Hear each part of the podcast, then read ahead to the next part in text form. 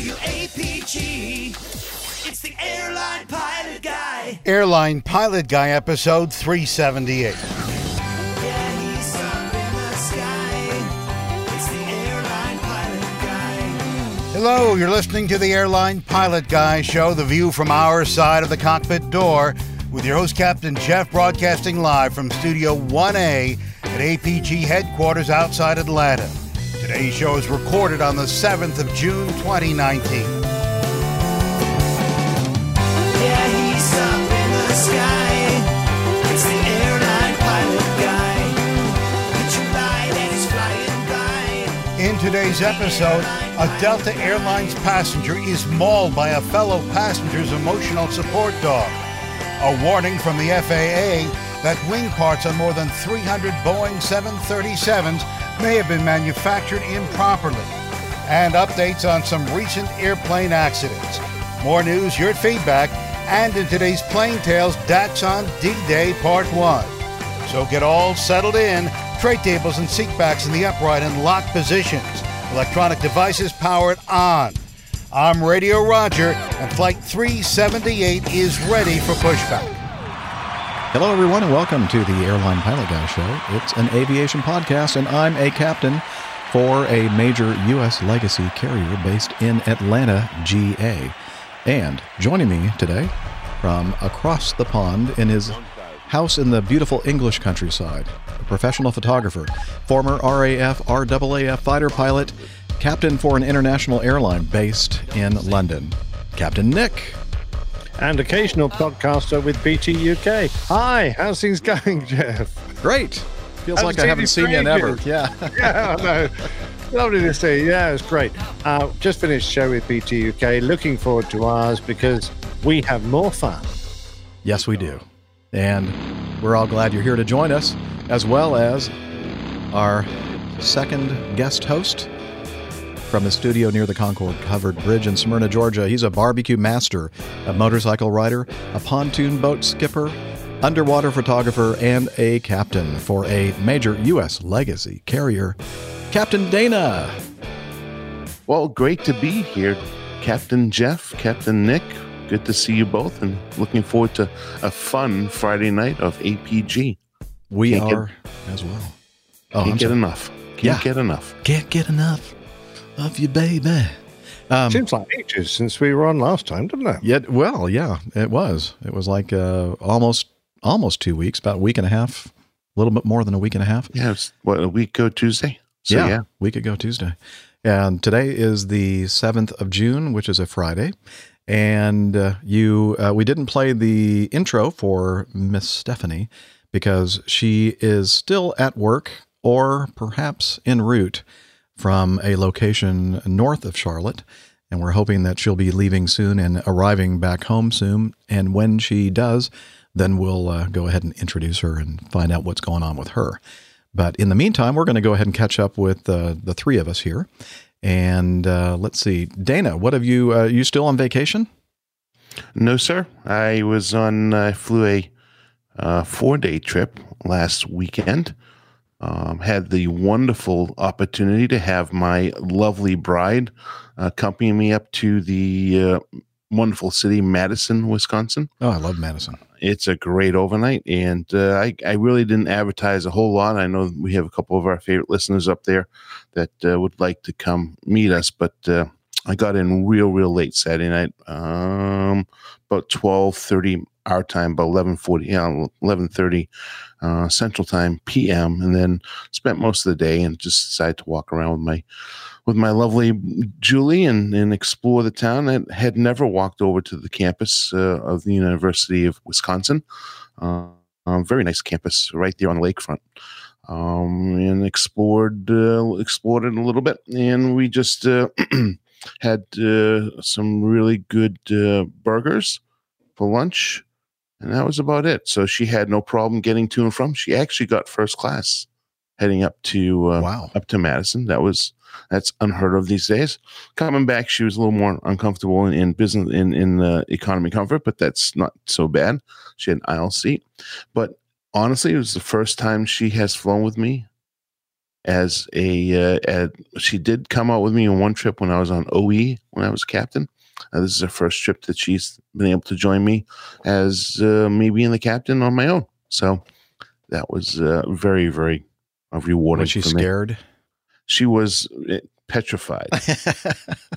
she knew she knew that I was going to be flying the airplane. She was sitting there, Oh, you no. know, white knuckles and shaking in her boots. I did embarrass her though. Yeah? because Good. I I I took a, a little play a little um, snippet out of the Jeff uh, Nielsen playbook, and that is I go and I talk to my passengers. I actually stand up and t- and talk to the first class passengers face to face and introduce myself and thank them for flying with us and crack a couple of uh, minor fun jokes. I don't do And then that. I, well, you know, yeah. Well, I always say like it's 16 degrees Mhm. Celsius. Ah, Right? Yeah, that, yeah, that, that I- type of stuff. yeah, that's something extra that you do. I, I just stand at the cockpit door and talk to the whole the whole cabin. Oh, so after I talk to my first class passengers, Yeah. then after I do that, then I come and I make the PA standing up in front of everybody. Ah, gotcha. So Okay. I address the the first class passengers first, thanking them for their business, their loyalty, and then I come back and I make the PA. So when I was up in first class, I made mention that uh, uh, my wife Julie is on the airplane and uh, embarrassed her and introduced her to everybody up front. So, um, other than that, an uneventful uh, four day trip. it was a good Um, thing that she was sitting in first class. Why is that? Free drinks because I'm sure that helped her nerves. Yeah, it sure did. of course, Okay. she didn't. She doesn't. You know, she never takes advantage of it. If it was Oh. me, by the time we got up to. Madison, the, the airplane would have been out of Woodford. Her, she just had three glasses of wine Mhm. on a two, two and a half. Well, of course, one on the ground and two in flight. Mhm. So, and that's you know, it's That's not including the bottle that she had on the way to the airport. Oh yeah, Doom, bam. bada bing, bada boom. you know, I wish I had something that I could play. Oh, I do. There it is. There you go. Yeah. So other than that, uh, just an uneventful. Uh, had uh, an uneventful four day, all late night stuff. I had uh, a Cleveland layover, which is a relatively short one. I think it was twelve hours, and then I had uh, Madison and where else? Oh, Omaha. Went to Omaha, Nebraska. Again, real late to get up uh, in there, uh, about just before midnight local time, and then uh, uh, spent I'm most curious, of the day Dana. Do, be, Omaha being the name of one of the D-Day beaches, do they do anything special at Omaha, Nebraska? I'm assuming that's uh, the same place that they named the beaches on. I was just curious. Yeah, no, I um, you know Omaha, Utah. Um, Oh, is there more than one Omaha? Is there? well, no, there, U- well, there probably is, but uh, it's probably named for the Nebraska one, Omaha, Yeah, Nebraska. Yeah, probably. interesting. no, I I didn't see anything special going on this past week. I was just Um, it's uh, the home of uh, most people know Warren Buffett. Uh, that's where his uh, Berkshire Hathaway is, is based. A lot of good I've had a lot of pre-stalled Buffett, but I've never had a Warren Buffett. And we talked about Warren Buffett and Omaha. I think it was was it the last show or the show before where we were talking about the dot com thing or the the companies that um, are there to track corporate jets and try to kind of Oh, that's right. Decide yeah, whether or not there's some kind of a deal brewing or whatever. Yeah, that oil company, petroleum company, Mhm. was uh, yeah, that's interesting. So, um, You know- and for those that Sorry. aren't, go ahead. I'm You know, sorry. Dana, I was just going to say, uh, I, I always hated bringing my wife uh, on a flight um, because one of the first times I did it, uh, we uh, were coming home from New York and uh, she had been sleeping. She came on the flight deck just as they were about to start serving breakfast. And uh, she walked to the flight deck and immediately one of the engines failed. So, Ah. Yeah, honey, I said, stay home Yeah, next time, please. yeah, exactly right. No, I, you're just a, you're just bad luck for me. Uh, I don't need you to fly in with so me. many ways.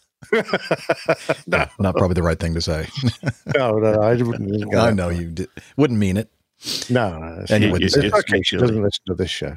Yeah, good thing, huh? Yeah, I, Yeah. And, and and unlike you, I get nervous about having her on, you know, come out with us because you know if, if she can get there, it's great. I've left her sitting at the gate a couple times when I brought her in the past and Ah. pushing back and yeah, Watching Well, the the wife on there waving bye bye. Yeah, Bye, honey. that happened with Good my luck. oldest daughter and my wife uh, when my oldest daughter was like three years old. Um, Uh oh. yeah, you know, And it was the first flight of the day. I figured there wouldn't be a problem. Took them all darn day to get home. But anyway, that's a Oh. whole long story that I'm sure I've already told at least one time on the show. Um, so, other than that, what else has been going on, Dana?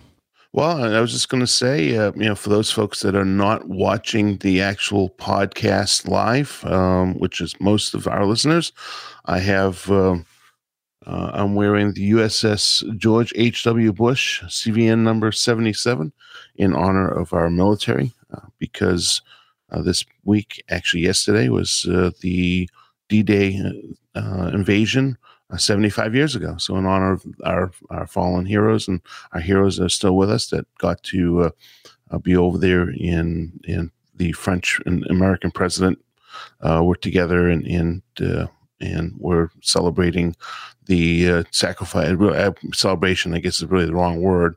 Uh, honoring their uh, sacrifice, uh, I am am as well in honoring them uh, in my own way that I can. So. Uh, other than that, uh, yeah, I get some pretty bad news about my boat this past week. That's I'm just not going to talk about it. Okay. So, Is it terminal? uh, yeah, Mhm. really kind of is. So, um, Okay. Well, I'm glad we had a chance to spend some time with her. yeah, well, it's it's uh, I can't do anything with it um, right now. I'm stuck with this boat. Well, good thoughts going your way, Dano. Hope that uh, you'll be able to resolve it eventually. I know it doesn't look so. very good right now, but okay. Mm. That's that that's that's stuff that's going on with me. But other than that, uh, I'm on reserve. the Last two days, I actually put my name in the hat for short call yesterday. Mhm. Uh, they did not use me, so uh, I fully anticipate the rest of the month that I will be uh, flying quite a bit, though. Okay. Well, maybe I'll see you out there.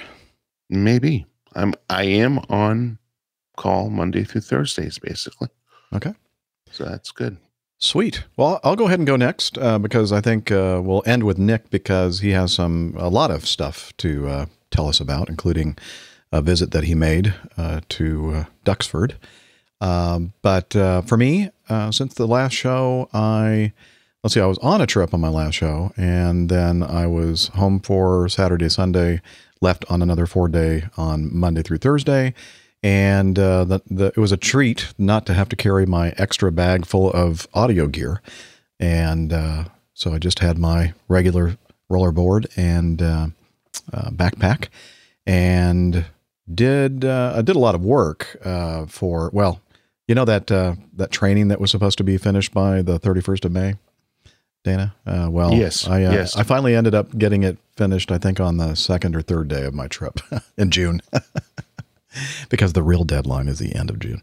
Um, anyway, uh, so knock that out and some other things that go on behind the scenes uh, doing this podcast thing. And on the second, so it was a first night was just it was tough. It was a tough trip, Dana. Did you see my trip? No, I didn't look at what you actually did. So the first uh, day was one leg to Wichita, and the next day was two legs, Atlanta to Newark. The third day was Atlanta to Newark, and the last day was one leg home from Newark to Atlanta.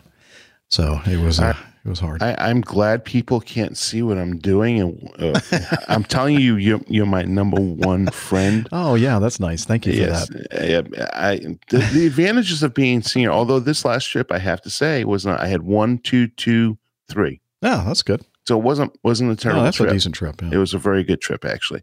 But uh, I'm jealous. Mm. So I tend I tend not to look at your stuff anymore because it just you know just I can understand you it's not elevated. wanting to look at my stuff because it would make you jealous. That's what she said. No, your trips, not your not. Oh, the trip. Okay. Yes. yes. Um, Let's so more specific there. let's go. Let's move on. Uh, so on the second Newark layover, I had the opportunity and pleasure to meet up with uh, some APGers, and uh, let me see here. I don't want to make. Sh- I want to make sure I get everybody's uh, name here. Jose Enrique.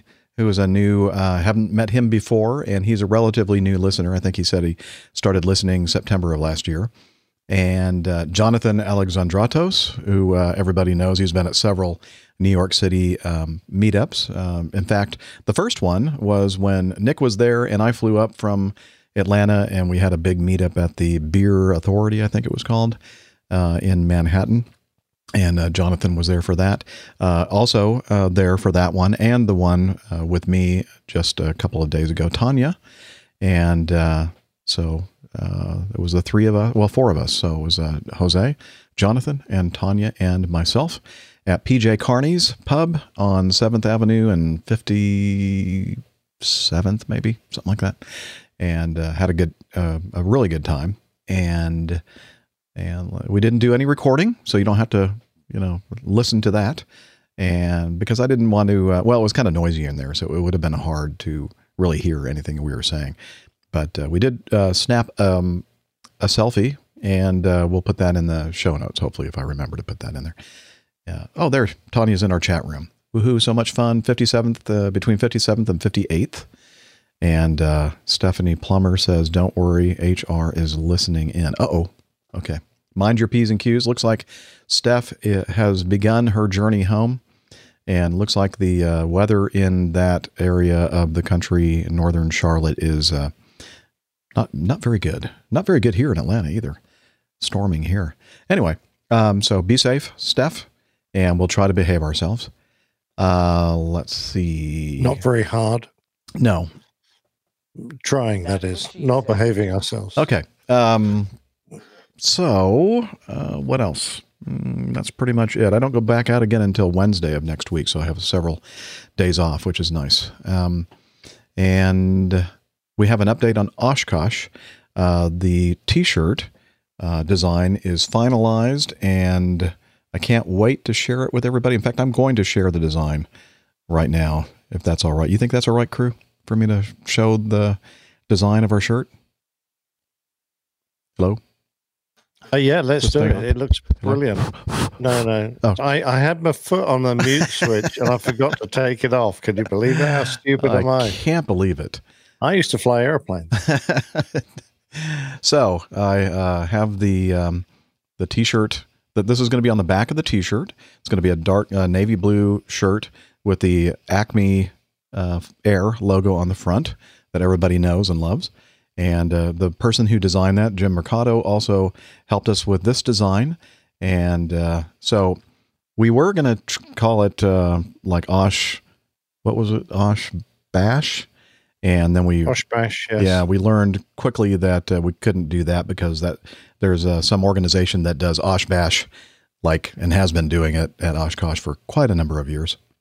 And so we decided, uh, hopefully nobody else is doing this. And if you are, we do apologize. We didn't, we weren't aware of it. But uh, this is going to be Osh Blast. So we are going to have a blast at Oshkosh. And uh, so Jim uh, came up with this beautiful design. And uh, if you're listening to the audio only, I'll put a uh, picture of the art in the show notes, and you can see it that way. And uh, I'll just briefly We describe it. could to uh, make it the show title and put it on the. We could do that. show art. okay, that would be nice that and would easy, be cool, wouldn't it? wouldn't it? Yeah. Okay. So you'll just look for the cover art uh, for this episode.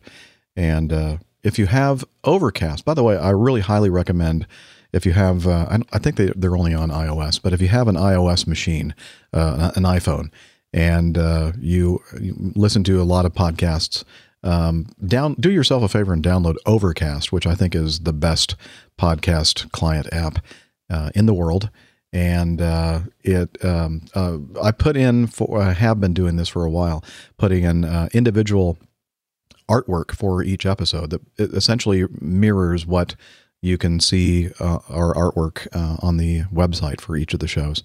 And and by the way, um, I've employed Nick's wonderful creative talent uh, to help me with that. In fact, he's doing it uh, the last couple of shows, and they look fantastic. So much better than what I was doing.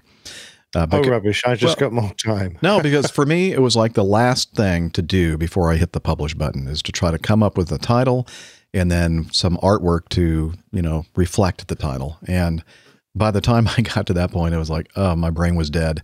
All my creativity is gone, and uh, you're, uh, you're you're just knocking it out of the park. So uh, thank you for uh, for helping me with that. Ah, anyway, delighted. so uh, if you have Overcast, uh, you you'll see the individual episode artwork, and I believe that that's one of very few, if if not the only one, that will actually do that. So um, you know, take take a look at that Overcast app. I think it's free, and then I I think you can buy a pro version for like a couple bucks. And uh, Marco, I believe, is the uh, guy that uh, does the app. And and oh, one of the new features on Overcast is a really cool thing. I haven't used it yet, but you can uh, actually like take a snippet of whatever thing you're listening to on Overcast, and I think it's like a minute long snippet, and then you can use that and and upload it to Twitter or Facebook or whatever, uh, and promote. Like if there's something really funny on the show that you want to share with somebody else, you can do that uh, very very easily. I'm told.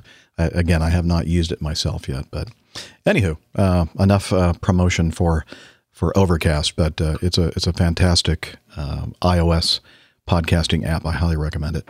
Um, so uh, check out the artwork for our show number 378 and there's the t-shirt it's basically of course you got to have something to do with beer right so it's a beer glass with uh, some some a nice head on it and uh, Very some, cloudy. yeah very cloudy and it's Looking. gold and uh, osh blast and kind of retro font on the front of it and it, of course it has wings because you know beer and wings right and uh, not chicken wings but uh, like regular wings, very similar to the wings on our Acme Air logo. And uh, at the top it says, I got Oshkoshed with the APG crew at Osh Blast 2019. And then at the bottom, Airline Pilot Guys Show. Excuse me, Airline, yeah, Airline Pilot guy Show. And uh, so I've set it up already on Teespring through the uh, the website. You can get there. However, I haven't actually activated it yet. And the way we're going to do this is, and we'll have more details when this actually goes live. Uh, we are going to, um, for those of you who are actually going to be at Oshkosh, and you want your shirt when you get there. Uh, so you'll only you'll pay the lowest price, whatever. I'm gonna. I don't know what that price is going to be yet. So I'm I'm th- I'm hoping it's going to be ten dollars, fifteen dollars, not a lot, um, and you won't have to pay for any shipping or anything else because uh, Nick and I will be the shippers. We'll have uh, the box of shirts with us in the in the car slash RV on the way up there, and then we'll distribute the shirts um, once we are at Oshkosh. And so we'll have a way for you to let us know what you want, sizes, numbers, that kind of thing. And uh, I think that um, uh, Liz is going to help uh, organize that, take the orders and such, and then uh, we'll figure out a way to get it, uh, get you to uh, pay us for it on- once we're at Oshkosh. And the Teespring uh, method, which will will go live on the website hopefully very soon, will be your way. If you're not able to join us at Oshkosh, you can you can order the shirt anyway and wear it with pride. And uh, you can, and in addition to a regular T-shirt, there are um, other options such as a a, a woman's uh, T-shirt, diff- little different style. Uh, have a like a comfort shirt, a pre- premium shirt, and a regular you know unisex male uh, T-shirt. And we also have um, a couple of different tank tops, including a woman's tank top, uh, which I think that uh, Steph will look great in when she is running the 5K on Saturday. And uh, so uh, here, let me take this off the screen because you don't need to look at that anymore. So we're very excited, to say the Oh. least. No, oh, I'm sorry. Didn't mean to scare you. That's my face. Um, so um, we're excited about that. Again, hopefully soon we'll uh, have that up and running for you to order your shirts, and that's both for the U.S. and the U.K.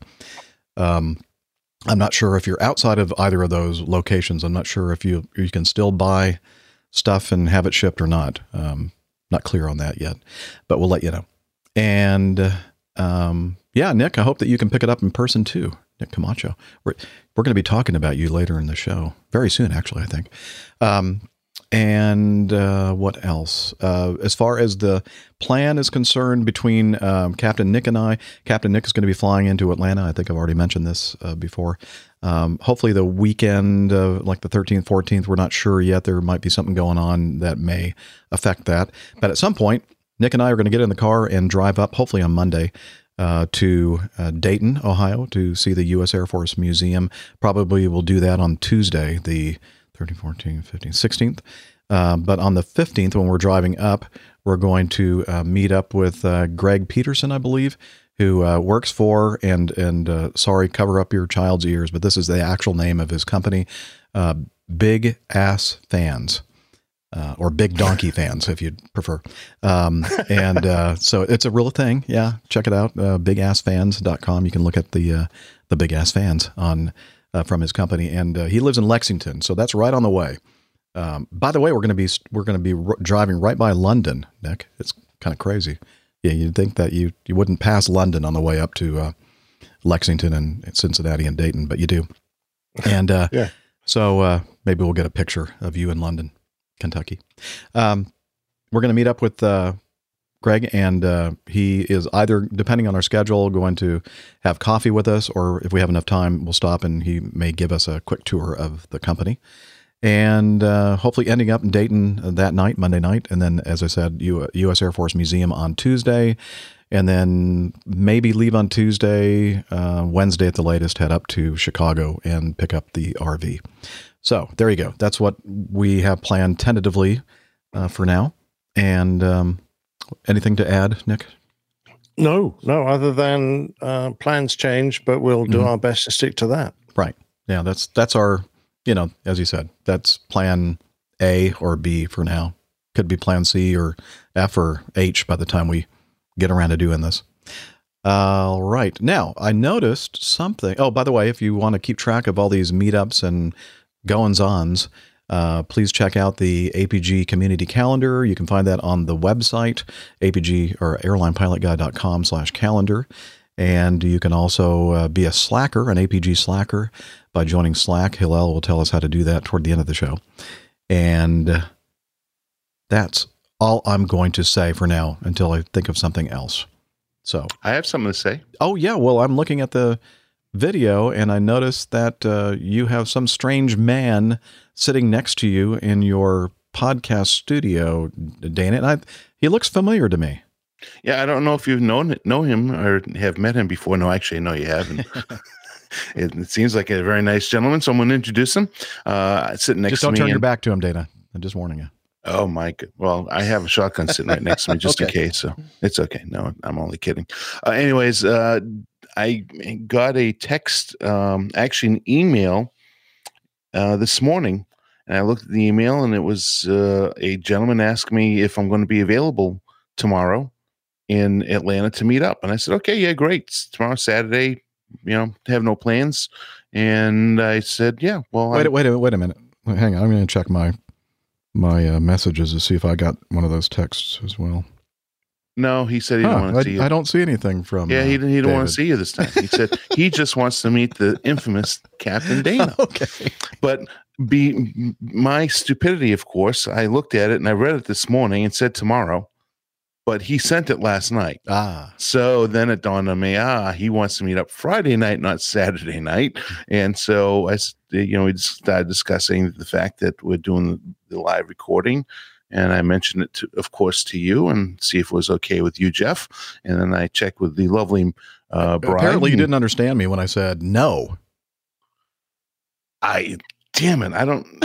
I, I'm just like I'm just like uh, I mu- I must have had too many bourbons already. Because you I'm know this sorry. David Ogden guy? I said, yes, please don't let him anywhere near your house or your wife, Yeah. especially.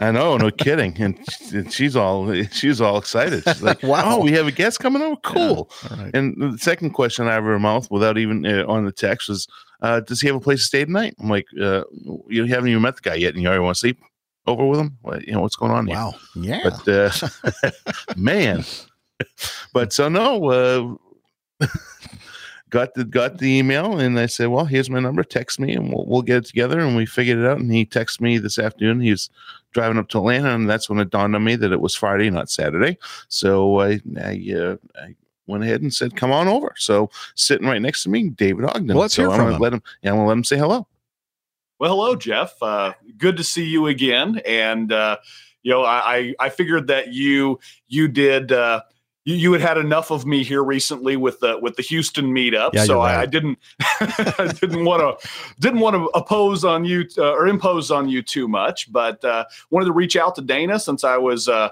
traveling for work here in in Georgia, and and I'm staying overnight, and I get to fly home really early tomorrow morning. But uh, wanted to uh, pop by and, and and meet Dana if he was available because I had not had the opportunity to uh, to meet him. Well, I'm- it's going to be a great uh, experience for sure.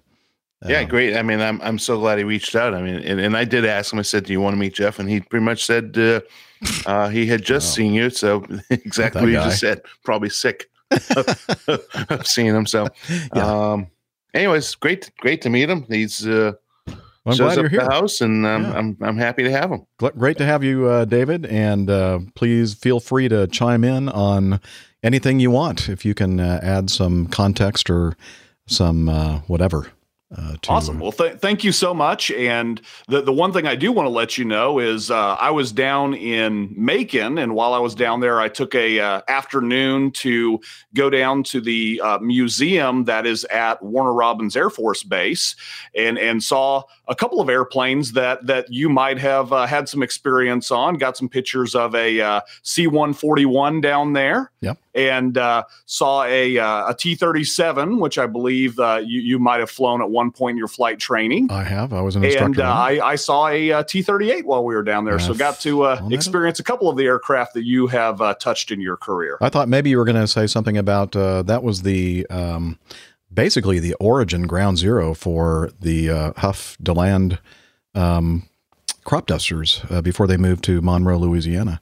I believe wasn't it Macon? Uh, Yeah, so it, I, yeah. I'm I'm I'm almost ninety five percent yeah, sure it that's has correct. some kind of roots uh, down that way in uh, in Georgia. Uh, so a lot of the history of Acme Airlines uh, is tied into that area of Georgia. So I thought you were going to say something like uh, the Huff Daland, whatever that airplane was. It was like an old biplane or high wing, single engine, uh, radial engine airplane, and that you were going to ask me if I flew if, if, if I flew that because that would be funny because you know I'm old. Yeah, well, Funny to everybody else but me. Um, okay. Uh, well, great to have you, David. And uh, so let's uh, switch over to Nick. You have the floor, sir.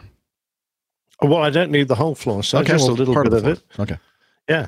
Um, well, the uh, the last week has been uh, quite fascinating here uh, in the UK because, of course, it's uh, the sixth of June, the 75th anniversary of the D-Day landings, and being the 75th anniversary, a lot of efforts being uh, made in the UK and France, in particular, to um, create uh, a real sense of remembrance and a feeling of gratitude for the few uh, survivors from the Second World War who are still alive, those wonderful veterans. Um, and part of that has been an amazing uh, accomplishment by a, uh, a bunch of uh, um, wonderful uh, C 47s, uh, you know, the Douglas Dakota, the American military version of the DC 3, who have flown all the way over from the States. Uh, to the United Kingdom, uh, which in itself is a, a pretty epic journey. Uh, and they landed at uh, the Imperial uh, War Museum at Duxford and uh, assembled there, and then conducted a series of flights around the UK, some of which included parachute drops, before they participated in the actual D Day remembrance, the anniversary, by flying reenactment parachutists over to France, where they dropped them uh, in and around uh, the beaches. Uh, in France, an absolutely fabulous occasion. Now, one of our listeners, Nick Kamachka, has been part of the team that is involved in bringing Betsy's Biscuit Bomber, uh, a fantastic C 47, uh, over. And uh, I was lucky enough to get an invitation from Nick to go up and meet him and uh, look over the aircraft at Duxford uh, just a few days before they uh, embarked on uh, the major flights they did over to France. Uh, and uh, I managed to make some recordings, a little snippet, just a taster now. And then I've got two plain tales, one of which we'll hear on this show and one on the next show, with um, the voices of uh, Nick and the uh, chief pilot, Sherman, uh, who were kind enough to uh, give me some of their time and I'll be able to put some of the photographs I took of uh, Betsy's Biscuit Bomber uh, on the Plain Tales page of our website um, when we publish those. Um, so that's really quite remarkable. Uh, and I think we've got a little bit of audio right now, don't we, Jeff? Yes, the uh, C forty seven meetup hopefully. With uh, Nick Camacho at Duxford. Is that it? About six minutes? Hello? Hey, can you hear me? Well, I can now, but you Oh. just dropped out for me. Oh, okay. I said it's the uh, C47 meetup with Nick Camacho at Duxford. Six. That's that's the one, please. All right. I'll play it right now.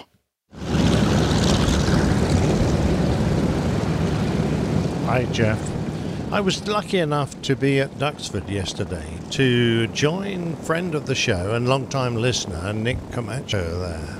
He's one of the pilots of Betsy's Biscuit Bomber, which is taking part in the Daks over Normandy commemorative squadron of C 47s. Many of these venerable aircraft have flown all the way over from the United States to take part in a number of flypasts and reenactment parachute drops that are happening during this year's 75th anniversary of the D Day landings. I first asked Nick how he got to become one of our listeners. Yeah, we. Uh, I listen to a lot of. I've been listening to podcasts for probably 2009, maybe. Uh, I started listening to Jeff uh, actually after Steph was on uh, the Airplane Geeks because I had been listening to them for a while, and I heard her on there, and kind of got turned on to Jeff that way. Um, and so my dad is not a technology guy at all, not a podcast guy. He can't even, uh, you know, figure out how to use. He struggles sometimes with the voicemail on his iPhone, but. Uh, since we spend a lot of time together in the hangar, I've started playing some of my aviation-related podcasts in there to try to uh, just to so I can kind of keep up with things. And he's kind of taken a keen interest in uh, the airline pilot guy show and you and Jeff and everybody involved. So he really likes it. Now, we're going to hear more from Nick over the next few plane tales, but I wanted to know what Betsy would be doing during the D Day events over the upcoming days. So uh, today was supposed to be our big day at Duxford. We did a bunch of flying yesterday, getting all the appropriate European permissions, and some of our pilots had to get formation uh, proficiency checkouts for the CAA. Um, we spent a lot of time before we got here doing formation practice, and a lot of our guys were formation qualified in the United States, but had to do a couple things to get the European authorities to allow us to do what we're trying to do. Today was supposed to be our, our big Duxford day. Uh, unfortunately, we just got back from the first flight of the day, which was supposed to be a uh, paratrooper drop. We were supposed to, where we were dropping about 110 jumpers, I think. Uh, and unfortunately, the wind was out of limits for the jumpers. So we got up and we got six airplanes going around the circuit, but uh, didn't get anybody out. Uh, I think they're working on trying to uh, make something happen tonight to get some of the jumpers out of the airplanes. And then tomorrow, which will actually be June 5th, weather permitting, our plan is to fly across the channel early in the morning. We'll land over on the French side, uh, unload uh, our non essential crew and all of our gear. We'll load the airplane up with our first set of jumpers. We'll take off from France, kick out the first set of jumpers over their, uh, the D- their DZ, and then fly the airplane back to Duxford in the early afternoon. We'll load our second set of jumpers from Duxford, and we'll fly the second set of jumpers back across the channel and do the second drop on their DZ. I believe that the first drop is going to be on the U.S. beaches, and the second drop is going to be on the British beaches. I think. After that, on the 6th, uh, June 6th, the actual uh, commemoration day, I don't think we're doing any paratrooper drops. However, the American contingent that's over here, um, and some of the European airplanes, I think, are all going to be part of a uh, big formation flyover of the uh, American cemetery in Normandy. That's been a lot of work because there are some very important people that are going to be on the ground there. So there, it's been a lot of security hoops and that sort of thing to jump through. And we actually did a, uh, the guys did a practice flight of that yesterday. Um, I was on the ground uh, trying to get some video of them, but we they sent up a uh, 14 ship flight with uh, four Vics and then two trailers at the back, and they all went up and basically practiced their join up and then fly over the cemetery. There's also a cemetery in Cambridge, an American cemetery in Cambridge here. So they basically imitated that whole flight. And so that's what we're doing on the 6th. And then the 7th and 8th, uh, we're doing more uh, paratrooper jumps uh, throughout the French villages and the DZs uh, associated with the Normandy uh, event. And then sometime around uh, the 9th or 10th, uh, many of the aircraft will transition to Germany and then be involved in Germany in uh, some Berlin airlift commemoration events. Now, that's quite a calendar of events. Now, Nick is a great fan of the show, but has a treat for those who are interested in seeing more of what uh, the crew of Betsy got up to during their visit. personally, I, I enjoy all the uh, content that you guys put out, you and Captain Jeff and Steph and Dana and all the other people involved. And so uh, it's just a privilege for me, and I'm just I'm just excited that I can give a little bit back to that. And um, the only other thing I would say is that uh, we have a my other main job besides flying on this trip has been putting a bunch of cameras on the airplane and taking them off. So if anybody else is really interested, they can go look at our Facebook page. And I'm also trying to do a little bit on YouTube and everything. But we have a Facebook page that's called uh, Goonie Bird Group dash Betsy's Biscuit Bomber. So if you search either one of those, you should be able to find us. And we're trying to put a whole bunch of really cool, kind of unique stuff up there uh, for this trip that we'll probably never be able to do or see again. So I would say maybe check that out. It'd be kind of neat. Well, it was an enormous treat to get to meet Nick and uh, see the aircraft, and I'm going to be putting some uh, pictures up. And of course, there are plane tales to follow, so I'm very excited about that. And uh, many thanks indeed to uh, Nick and all the rest uh, of the crew of uh, Betsy's Biscuit Bomber. Kind of getting hungry for some biscuits. I know. Great name for a uh, an aircraft. Um, and Nick was such a generous host. Uh, so very kind of you, uh, Nick. I know you're in the chat room. Thank you very much indeed for uh, accommodating me. I know uh, what a busy guy you are now, and how many extra jobs uh, you seem to uh, get involved with and helping to organize. The uh, all the flights and uh, running around. So having me on there on top of that was very kind of you. Um, so that was really my highlight of the last week. Uh, Um, before you go on, um, yeah. I just want to tell Nick, since he's in the chat room, I'm very disappointed in him. I flew to Wichita on Monday, and I was expecting you and your dad to pick me up, as you did, you know, that time before, and take me back over to uh, Delano's uh, barbecue co- uh, company. And uh, I waited, and I waited, and you never showed up, and I'm I'm very very disappointed. So, just wanted to let you know. Uh oh. Oh dear. Apparently, you must have been over in the UK or something. Yeah, yeah. He was looking after me. I expect. Yeah. Uh, that was something I didn't expect actually to uh, meet uh, uh, Nick's dad and his brother, who are both there uh, helping out with the uh, team, uh, the whole crew there. Um, who? Oh, I see one of Nigel's wine glasses. Um, the whole crew there. It's not Who, one of uh, his, it's mine. sorry, everyone. I was just being distracted there by Nigel. Uh, sorry, uh, Jeff. Whatever. I find that uh, uh, uh, uh, what it is a um, compliment. There we go. There you go. so it was great to see. I didn't realize the whole family uh, were involved. They're all aviation nuts, so they're absolutely lovely bunch. Yeah. And I love the idea of the fact that uh, when we put out a show, uh, it's going to be played in the hangar where Nick works. Uh, so that all the uh, mechanics will be uh, listening to the airline pilot guy, Oh, cool. and yeah, and that's how his father got to listen. Mhm. He- uh, his his dad isn't um, that doesn't actually get as far as downloading it himself, but he now listens uh, with Nick and enjoys the show as well. So uh, lovely to meet you both. It was absolutely brilliant. So uh, next week for me is uh, uh, it's pretty good. I have got um, you know just a lot of things that retired uh, pilots do.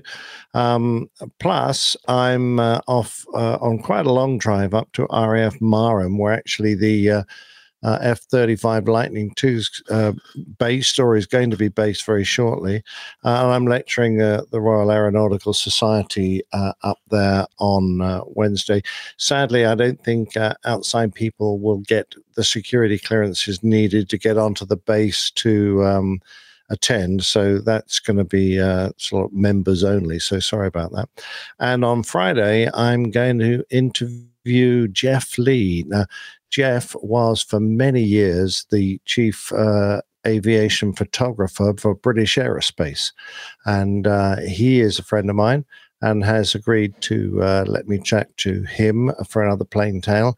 Uh, so, really looking forward to seeing Jeff again, not only to catch up with an old friend, but also to listen to some of his stories. Uh, yeah, from it, the world of aviation. It looks like you're about to get eaten by a jet engine there, Jeff. Yes. It's right behind me. It's close. Luckily, it's so off. I'm, I'm looking forward to all that. That that's me done and dusted now. All right. Well, that's excellent. Now, uh, at what point did you want me to play the uh, the little special thank you message? Oh, anytime you want. That's great. No, yeah, because I know there are a lot of people that help contribute towards my retirement party, and uh, I did record a, a special little uh, thank you. So perhaps it would be appropriate to do that now, if that's all right. it. Yes.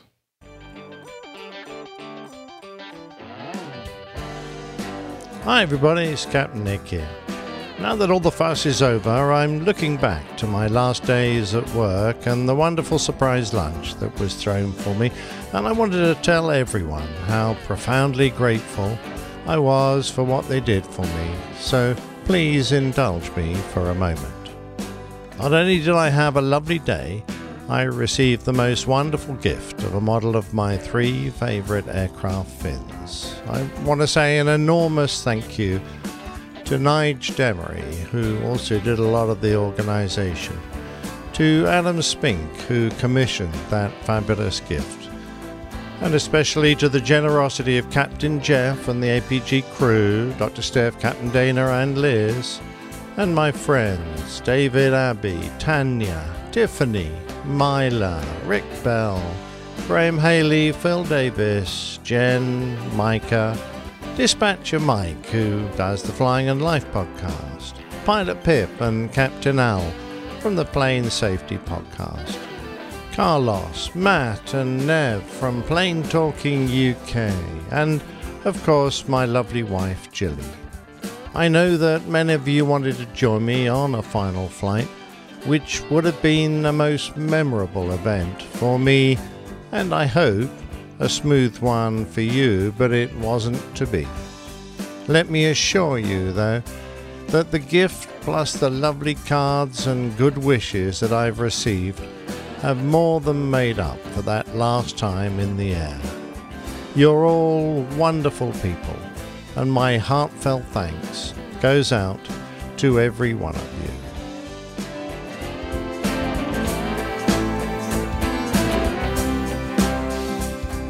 How nice of you, Captain Nick.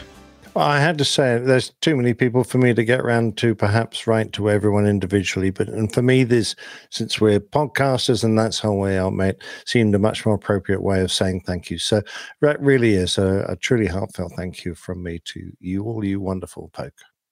Excellent. From myself and all of us, you're welcome.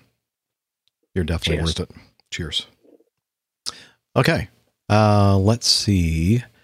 Anything else, Captain Nick? Or shall No, we sir, we, I'm ready to go to well, the news. I have a little, you know, we were talking about on, I don't remember if it was the last show or the one before that, but we were talking about the uh, feedback about somebody being moved from one side of the aircraft to the other because of the oxygen masks. And so, two things. Um, well, I'll read this first one. Aaron Black wrote wrote wrote to us via the um, APG app. And by the way, a little side note, sidebar: uh, the APG app, the push notifications. I know they're not working. Uh, we are trying to resolve that issue, and uh, our app guy, uh, um, we we were having difficulty getting in touch with him, and uh, hoping that he can fix that for us. And so that's one of those things on the stove that I have to uh, move the pot up to the front and, and start working on. But I just haven't had a chance to do that. But uh, hopefully, we will uh, um, have that fixed soon. And just wanted to mention that. Uh, Aaron Black using the app, which obviously this feedback function of the app is still working. Uh, he says, Hey, APG crew, new listener from Yellowknife, Northwest Tor- Territories, Canada. Current flight attendant with a medium sized carrier up here, 13 years in, and student pilot working towards PPL and CPL. Wanted to say thank you to all of you for the great work on this podcast. Uh, I listen to it on my drive to and from the airport as well as on my commute across the country to and from work. I've learned so much from all of you in the 15 or so episodes I've listened to. I wanted to touch on the two feedbacks regarding oxygen masks. As a cabin crew member, we are trained on these systems. At our airline, we operate 737 400s, ATR 42 300 500 aircraft.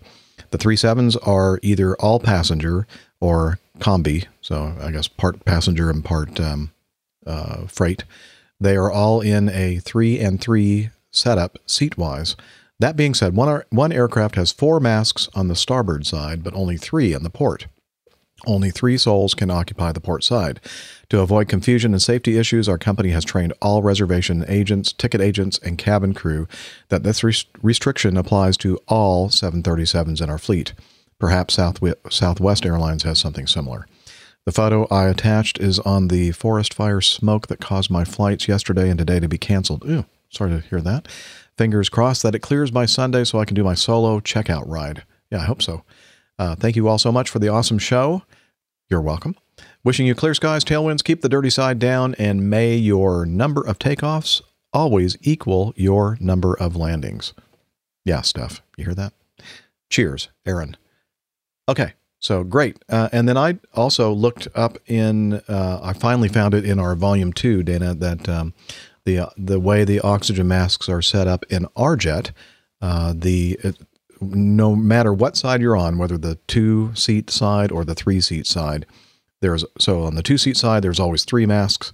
On the three side three seat side there is always four. So there's always one more mask uh, per number of seats, if that makes sense. At least that's what my manual says. So I wasn't sure about that, but uh, I did look that up after we discussed it on our show. So okay, I, I can't tell if Dana's trying to say something or not because I don't hear anything. Still don't hear anything. It's acting up again, I guess. Nada. No, that's that's my fault because Okay. I actually put on the electronic mute. Oh, okay. There you so go. I, I speaking of looking things up, I looked it up, Mhm. and I have a trusty uh, manual from Acme The uh, Airlines. masks that we're talking about. What did you Uh, look up? Uh, looking at our at the first airline uh, airplane at Acme Okay. Oh, yeah. and what it all entailed. And the Mhm. first airplane that ever was used, the Petrel, P E T R E L thirty one.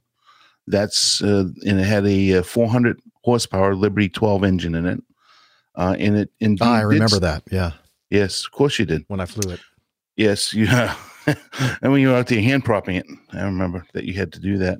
So, anyways, uh, yeah, seasonal dusting began in Macon first, and then moved on to Monroe, Ah, Louisiana. So yes. you were right. Ding, ding, ding. Ding, ding, ding, ding, ding. And the first air service airplane was a Travel Air S six thousand Bravo with a Wright J six Whirlwind three hundred horsepower. Ah, I didn't fly that one because I would have been very junior. So Yeah, so I stayed just- on you- the Petrel. You, you say, say with a Petrel. Yeah. So I had to look that up. I had I had the ability to awesome. look it I have that same did. book, Dana, somewhere. You do. yeah, it's probably behind that. Oh, Th- that and, screen and not only that, David has a picture on his phone Oh yeah. of the Huff Daland Duster. See if we can get that on the video. There it is. If you can see it now, there it is. Wow. Awesome. Where did, where did you take that photo, David? So there happens to be a museum right on the north side of the Atlanta airport that covers the, the history of Acme Airlines. Oh. And that, that airplane is hanging in that museum. And I, I happen to hear that that museum does an excellent hops in the hangar activity. Oh yeah, I know that about that museum. Apparently, I don't know anything else about it. You're never you're never sober enough to remember anything else. They had airplanes in there. Huh. No. I don't remember that.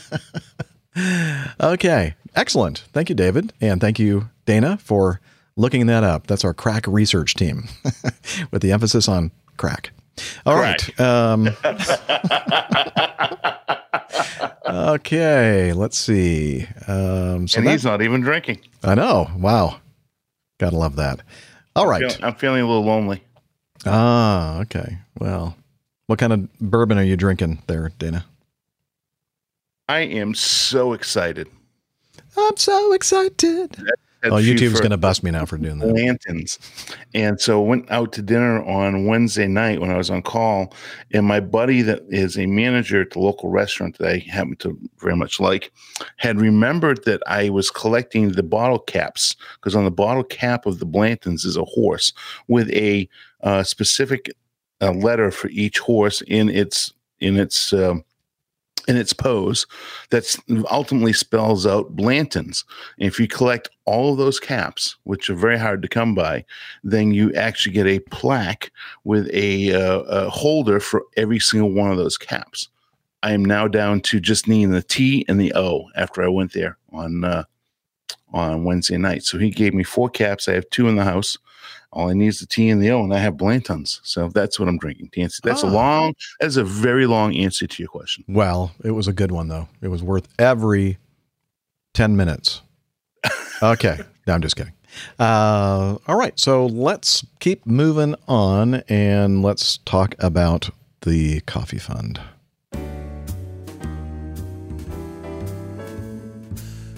Johnny, how much more coffee? No thanks. I love coffee. I love tea. I love the APG. Community, coffee and tea, and the Java and me. A cup, a cup, a cup, a cup, a cup. Well, the Coffee Fund is your way to support the show financially. And a couple different ways to do it. The first is called the Coffee Fund Classic Method, where you can set up a recurring payment as Jason Kuntz, Alistair Kerr, Randolph Ackerman, and Jeff Mueller have done, as well as others. And then it's also your way to uh, send us periodic, individual, one time only, whatever, uh, contributions. And since the last show, we got a very generous contribution from Magnus Gladden. That's a real bell that I'm ringing there. And uh, he sent us $100.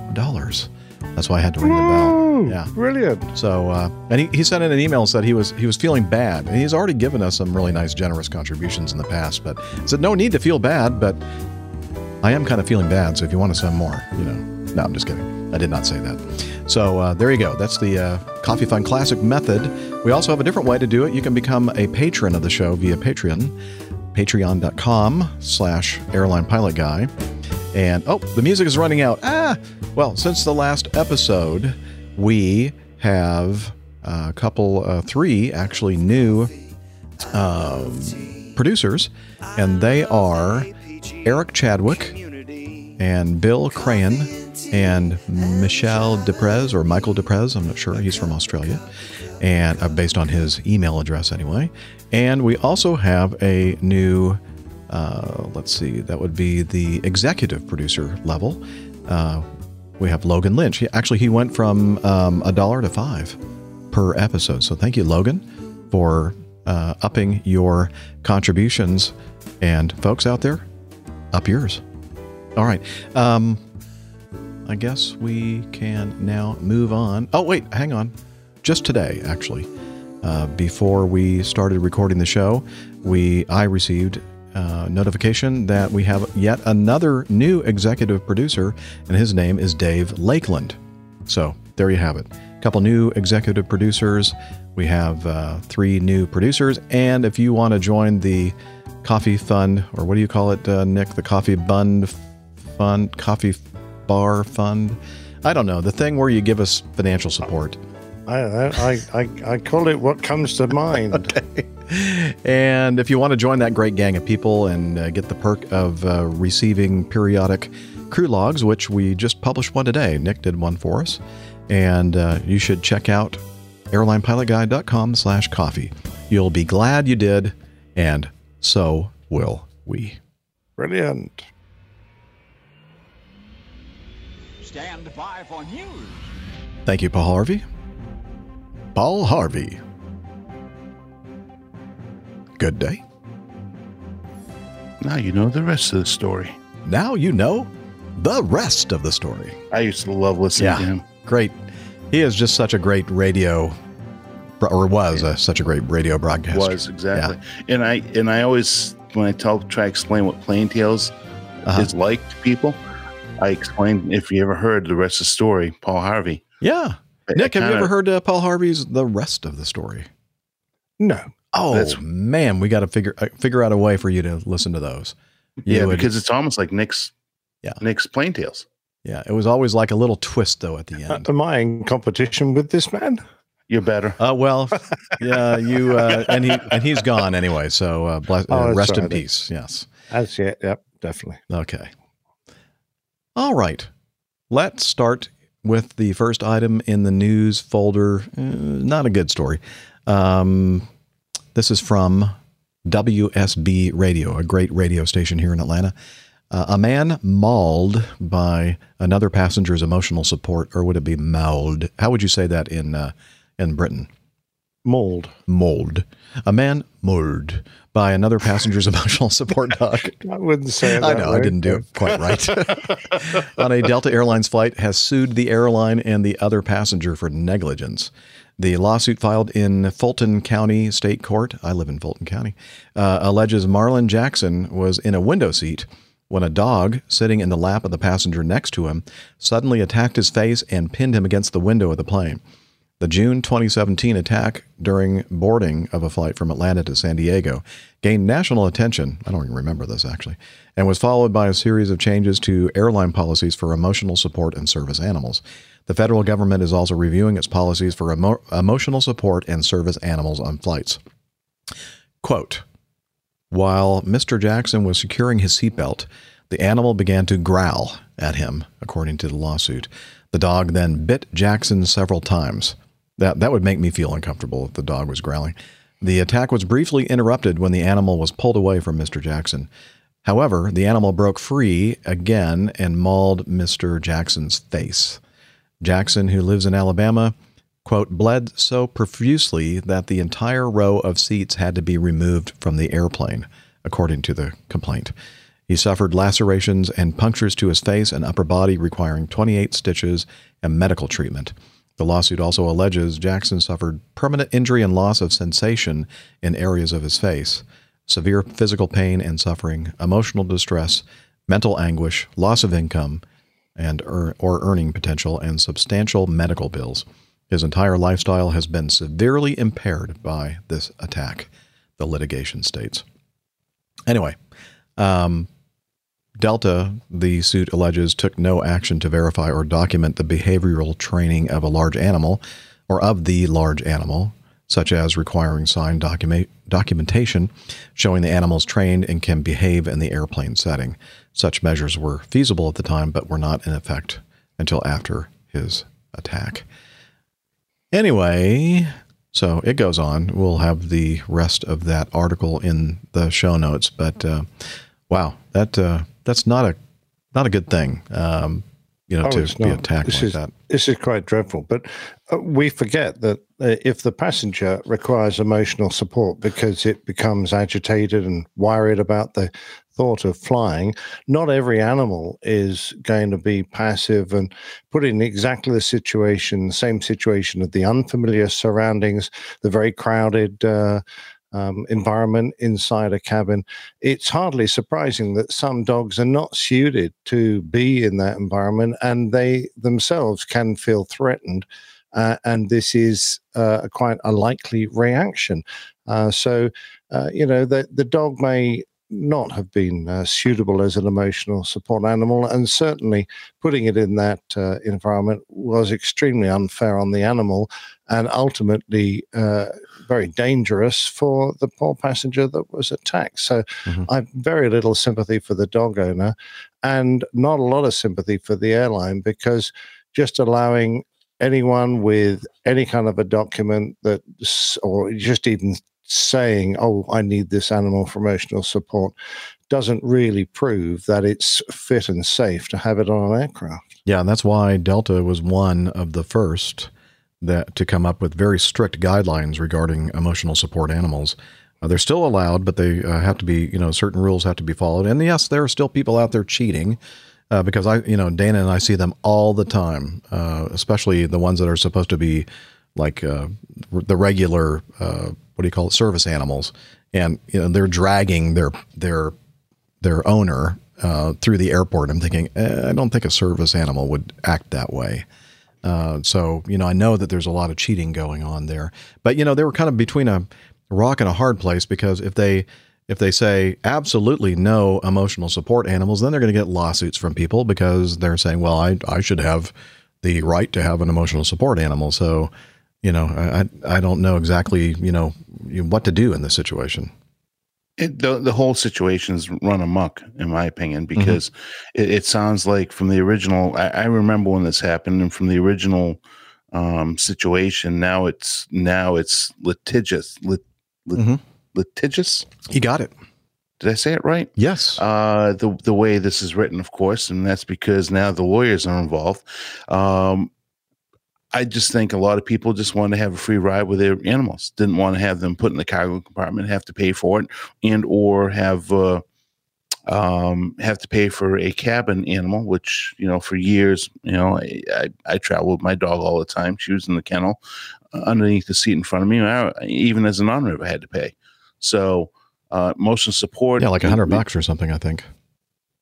Uh, I think it- we, it- you know, we it- picked up some cats in San Antonio, and and it was, uh, you know, I don't know exactly how much it was, it, but it it, was. varied. It went from yeah. like fifty to seventy five to it to hundred and and you know it, it it was I can't remember all the times Yeah. that we took her home, but um, the the moral of the story is is that how can a airline be culpable for a uh, a documented animal? I mean, if somebody says I have an emotional support animal and they have a, a, a note from a doctor, how do you argue? I mean, in a court of law, how do you argue know. that? I know. You, you can't. Well, uh, the So- doctor hasn't assessed the animal's suitability. That's how you argue it. I mean, the doctor says not under your- U.S. his law, my friend. patient, his patient may require an emotional support animal. It's up to the patient to acquire one that is fit to fly on an airplane and be in the close quarters of a crowded cabin. So I don't think that's the doctor's point. I think the the emphasis is on the patient who gets the animal to get a suitable one. Well, being that said, then there are service animals that are certified to be service animals, and I agree with you. But here in the United States of America, with our legal system, you're kind of damned if you're doing, you're damned if you don't. Yeah. Right. So, uh, you know, it, as, as Jeff alluded to, is if you go ahead and you say to that passenger, say, "Hey, no, uh, you know, we don't have proper documentation. It doesn't. It doesn't. Uh, it, it doesn't meet w- with our with our, our standards." who who are we as airline people to judge whether an, an animal is properly trained? Yeah. We can't just say no because under and, and we talked about this I don't know how many episodes ago, and I think I was corrected on it, but the ADA, Mhm. right, gets involved, and, and there's all types of uh, uh, legal situations you can get into. And if somebody declares they have a a service animal that is in motion support, how do you? I mean, how do you not allow them on the airplane? Because you can get sued. In the UK, we only allow uh, uh, very few organisations to, uh, and they're extremely well trusted, uh, to certify that the animal is what it says it is. And those organisations require the animals to be properly trained, like seeing eye dogs. Which go through rigorous training to make sure they're absolutely suitable, and those kind of support animals, not just any therapist or any Yeah. organization that has been dreamt up on the internet or wherever it comes from. But legally here in the United States, we would, if you have a doctor that signs a document that says this person needs an emotional support animal, doesn't matter what the training is, right? They, they, we are as an airline, Acme, are required to go ahead and honor that doctor's note and allow that person to have that emotional support. I mean, we agree with them. you. We we wish that there were some more strict regulations regarding this, Right. uh, but but we can't here in our country. It, Main- well, it main seems man- that the airline now has introduced much stricter regulations, though. So presumably it could have done that right at the beginning, could it not? I suppose so. I don't. I'm not a lawyer, and I'm not in touch with the legal department of this airline, so I don't know exactly what. You know, I do know Yeah, that. that's, that's the point I'm getting at. really, Yeah. that- But many for many many years though, Nick, um, uh, our company, uh, which is very similar to Delta Airlines, uh, would rather their legal department when they have lawsuits filed, they found it just more expeditious and and uh, cheaper just to pay uh, settlements to all these people uh, instead of taking it into the uh, legal system and and uh, so. uh, which is which is disgusting because some of the lawsuits against the airline were so ridiculous that you know you'd say, well, just for the principle of this, I, I would fight it. But they found that uh, economically speaking, it just doesn't make a lot of sense. Yeah, So- it's a shame, isn't it? It is. Well, There hey, you go. Ste- Stephanie just, Dr. Steph just uh, chimed in. Online psychiatrists sign off on the need for an emotional support animal.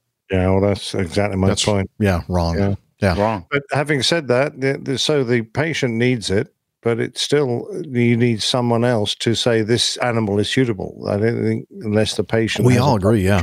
Yeah. I agree with that. Yeah.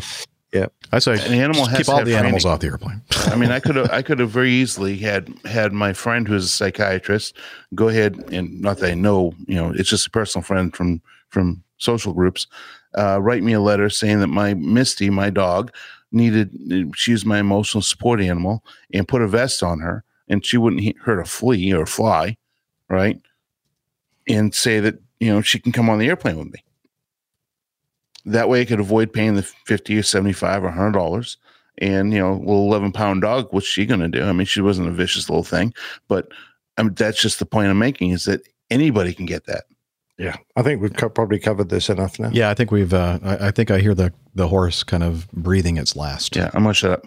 Um, so and and there's a quite a spirited discussion in the chat room, and uh, yeah, it's it's one of those those uh, things that uh, you know makes everybody you know excited. So probably best for us just to to leave it uh, as is and move on.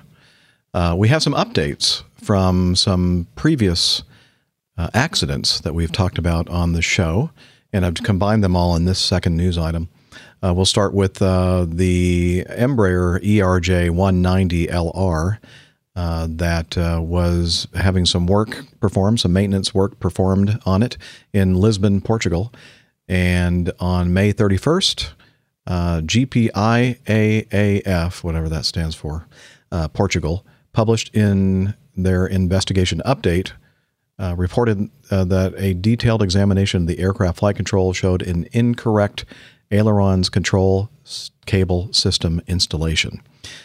Uh, basically, bottom line, uh, they the um, well here I'll read a little bit more. Um, a modification carried out in accordance with Embraer Service Bulletin, blah blah blah blah blah, changed a cable routing support near rib 21 of the aircraft. This change made it harder to understand the maintenance instructions and spot reversed and spot reversed aileron cables. During maintenance, the engine indicating and crew alerting system uh, EICAS or ICAS displayed a caution message: "Flight control, no dispatch." Meant that one of the components of the flight control system had failed. Troubleshooting activities by the maintenance service providers, uh, supported by the aircraft manufacturer, lasted 11 days. However, the ailerons cables reversal was not identified in this period. Also, prior to departure, the ailerons incorrect operation caused by the control cables reversal was not identified in the aircraft operational checks, the flight controls checks by the operator crew. Ah, that's not good. So when That- they that's terrifying. that's I mean, uh, yeah, if if you're doing a, a, a check ride on an aircraft that's had a flight control problem, I know. you you wouldn't correctly do a control check. that would be a, that would have been the safeguard right there, right? That would be the Yep. the the thing that would have your- yeah, yeah. your last chance to catch it. Mm-hmm. And yeah, so they were they were doomed, uh, although they somehow figured it out and got it under control, uh, and uh, got the airplane on the ground uh, just miraculously. Really, I mean that that should have been another complete loss of Yep. aircraft and life, and they managed to uh, get it on the ground. And uh, uh, I can't, you know, just your brain probably wouldn't compute like why I'm turning this way, but the airplane's going the other, way. you know, big mess. Yeah.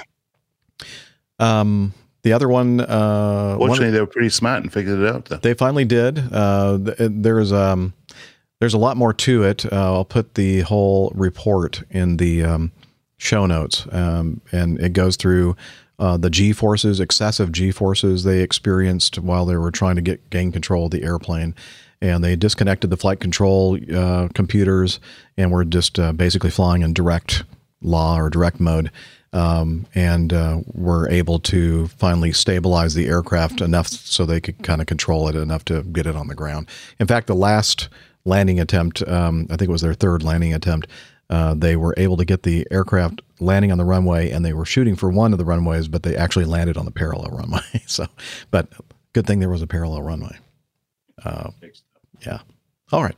Uh, next is the accident, uh, the Aeroflot uh, Su 95 at Moscow on May 5th, 2019. You know, the one that landed and really pranged it on and collapsed the main landing gear. And uh, several people died because of that accident.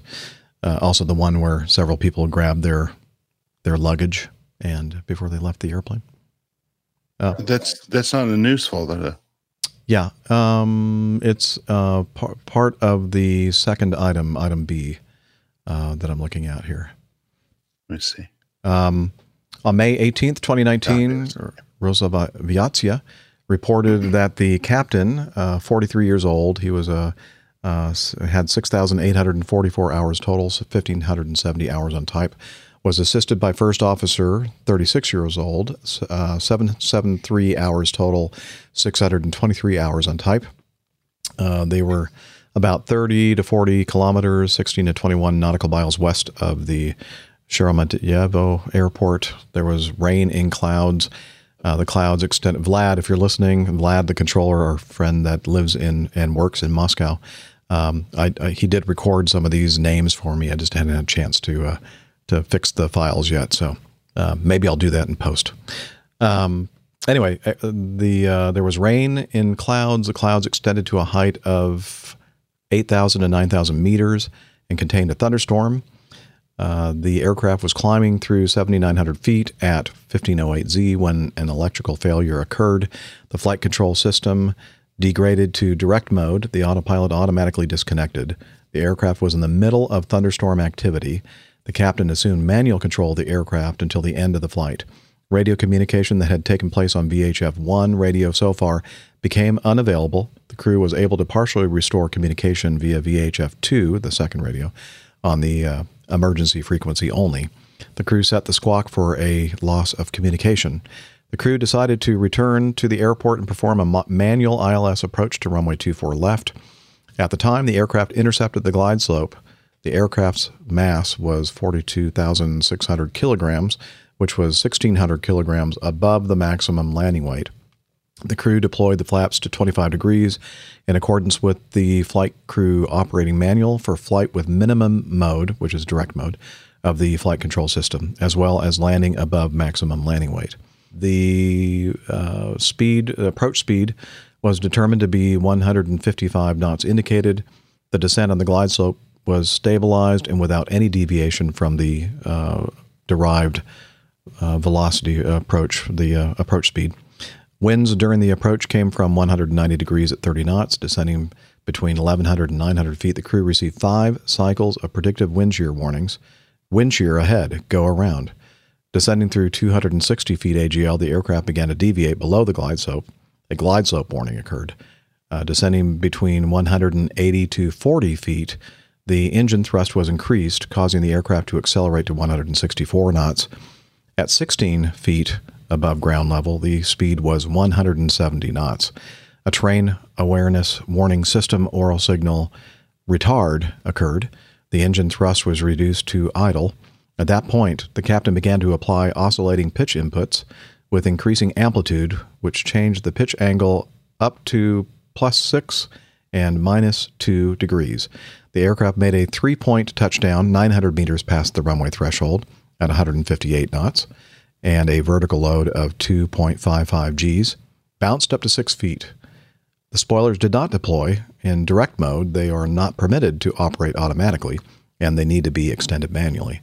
However, the spoilers were not manually extended by the crew. Two seconds after the first touchdown, the aircraft touched down a second time with the nose gear first at 155 knots and plus 5.85 Gs. That's a lot of G force there. That's a hard, Oh, wow. hard, hard Oh, landing. wow. The aircraft bounced off again to 18 feet. A third touchdown occurred at 140 knots in excess of 5 Gs. resulting in the destruction of the construction of the airplane, a fuel spill, and fire. While the aircraft was skidding along the runway at 100 knots, a first fire alarm triggered in the aft cargo compartment. 16 seconds later, in the tail section of the aircraft, the aircraft came to a st- in uh, 16 seconds, they got another fire warning in the tail section of the aircraft. The aircraft came to a stop 20 seconds after the first fire alarm. 40 seconds after the first fire alarm, the fire extinguisher in the tail section was activated. The engines continued to run until the end of the flight data uh, recorder recording. Uh, the MAK is conducting the investigation, which focuses also on the predictive wind shear alerts and the reaction to them. Yeah, so when we hear wind shear ahead, wind shear ahead, go around, we we go around. Obviously, uh, what it was looking at, the uh, predictive wind shear system uses radar and uh, to scan ahead of the aircraft. And when you receive that kind of wind, predictive wind shear warning, that means there's something dark red right in front of you uh, in the in the path of the aircraft, and um, they apparently ignored it and continued to uh, do their landing. So, looks like they're um, uh, the MAK uh, reported the prelimin- pre- preliminary report of more than 100 pages has been drafted and is currently being proofread. It's estimated to be released in the coming days. So, there you have the update so far on the uh, the Moscow crash of the Su-95 or Super 100 or whatever they're calling it. Uh, those G forces are just um, wow, crazy. Um, anything to say before I hit the next? I mean, this this is this is what scares me. I mean, look at that. He he got hired with 150 hours. Yeah. 773 hours total. 623 hours on type. That's for the uh, co-pilot. Yeah. The co-pilot, Mhm. and you know we don't know. I mean, it doesn't say here who was flying, does it? They miss it. I think the no, I don't know if it does say who was flying. Yeah, I don't I'm think it does say was who the was captain. flying. Yeah. I mean, I would be assuming that's captain, but you never know. I mean, 773 total hours, 623 hours on type. Yeah. Doesn't tell me that they have a whole lot of experience. And this is this is what actually kind of scares me for what's coming down. I know. pipe, I know. yeah. We're gonna. This is gonna be a common theme, Dana. Unfortunately. Uh, yeah, unfortunately. So Uh, that's and, all I you, to and you can, uh, yeah, and uh, sort of uh, in this last thing that I have in this update uh, folder or update note is the Miami Air uh, Boeing 737-800 at Jacksonville Naval Air Station on the 3rd of May. Uh, they uh, ran, uh, it was a runway overrun on landing and they ended up in the river.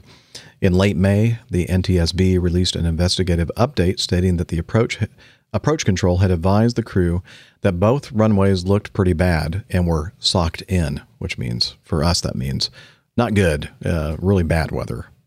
Winds favored runway 28. However, as the aircraft came closer, Tower queried whether the crew wanted runway 10 as it was looking better. I don't know if that means wind wise or because of the severe thunderstorm cells or what. It doesn't say here. The crew accepted runway 10. Tower reported the winds from 240 degrees at 10 knots when he cleared the flight to land.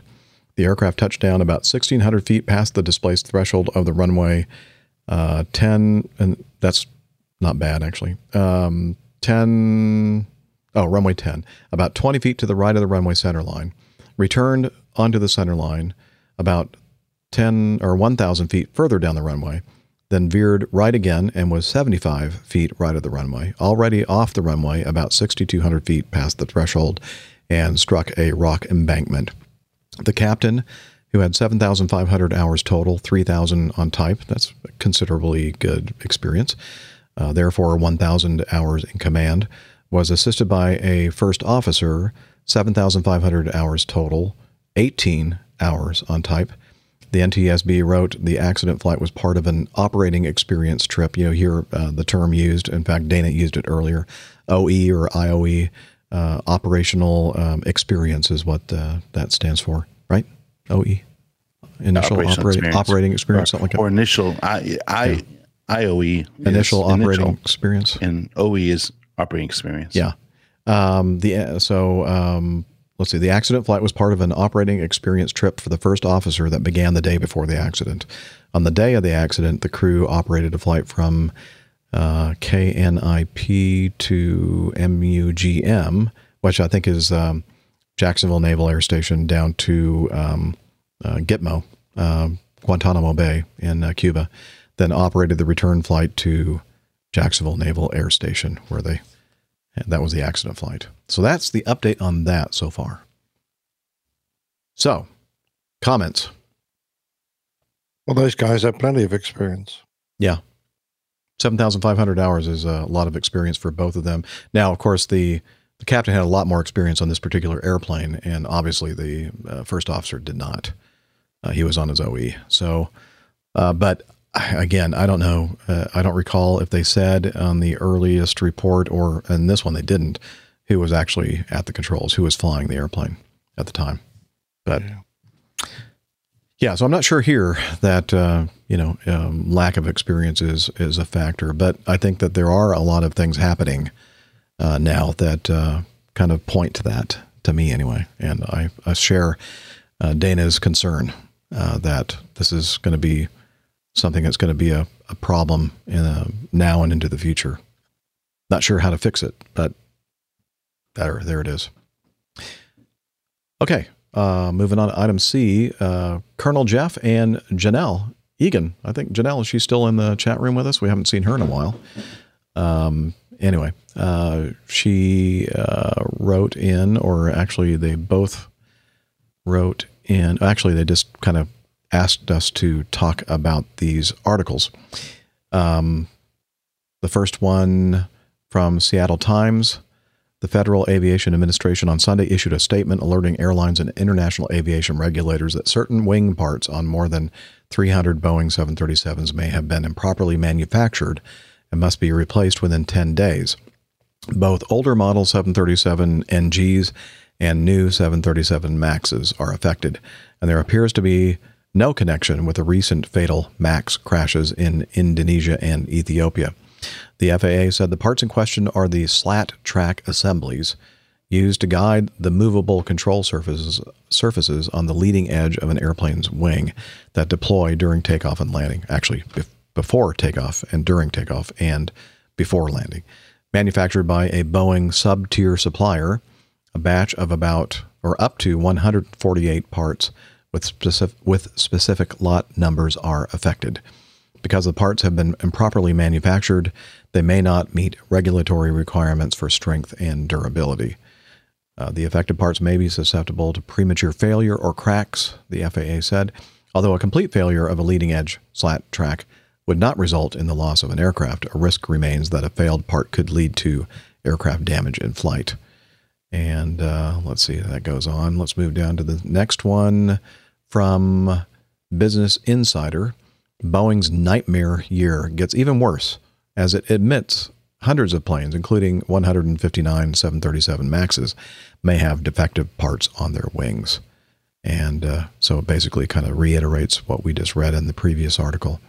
Um, so, yeah, more woes for uh, the uh, the manufacturer of uh, many, many airplanes out there that uh, Boeing that um, they didn't need and looks like one of their one of their third party uh, parts suppliers uh, sent them um, bad badly manufactured parts that they install on these airplanes.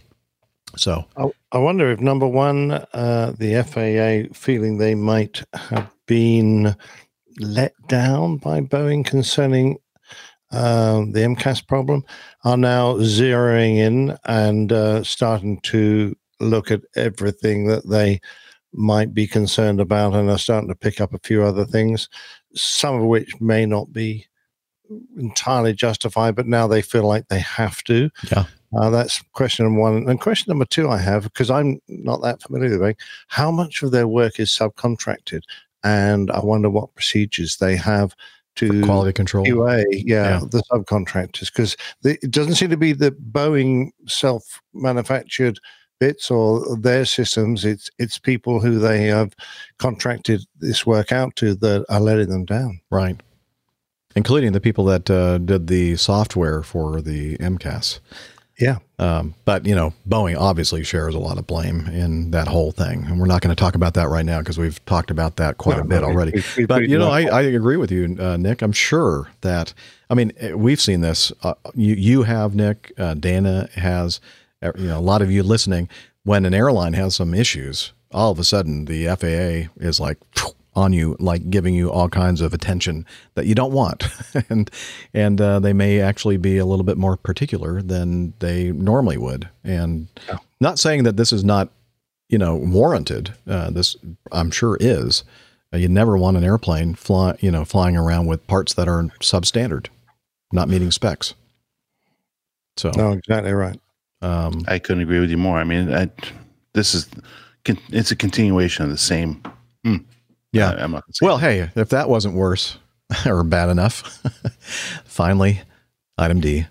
The FAA finds Boeing 787's jet 787 jets wheels and tires could lose braking and steering function. Now we're not talking about the 73 this time. We're talking about the 787, the Dreamliner.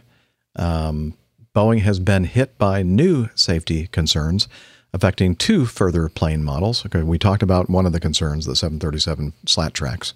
Uh, this involves the 787 Dreamliner, and it uh, they can be susceptible to damage, which, could result in a loss of braking on one main landing gear truck, loss of nose wheel steering, and loss of directional control on the ground when below the rudder effectiveness speed, which is basically the same thing. If you don't have nose wheel steering, once you're below the rudder effectiveness speed, the only thing that's keeping you going straight or whichever way you're trying to make the airplane go, you've lost because you don't have nose wheel steering.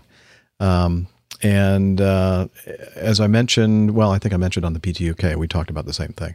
Uh, there, I believe I remember reading something about this months back, and the fact that they were going to have to do something to fix this, and they and they did on the production models that um, occurred after the point that they knew that this was going this was an issue.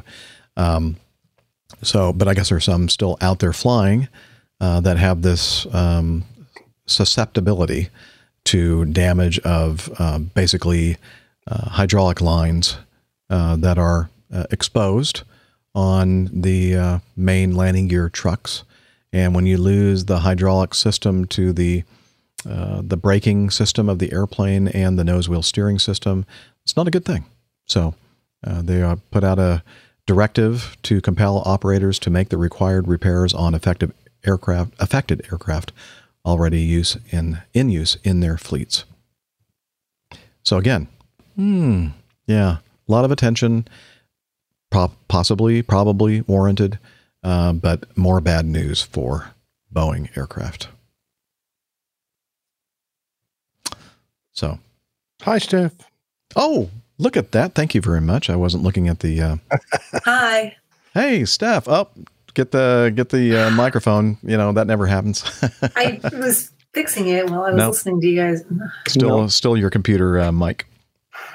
But you sound great anyway. You know, so whatever. Be whatever. right, be right back. There's only one way to fix this.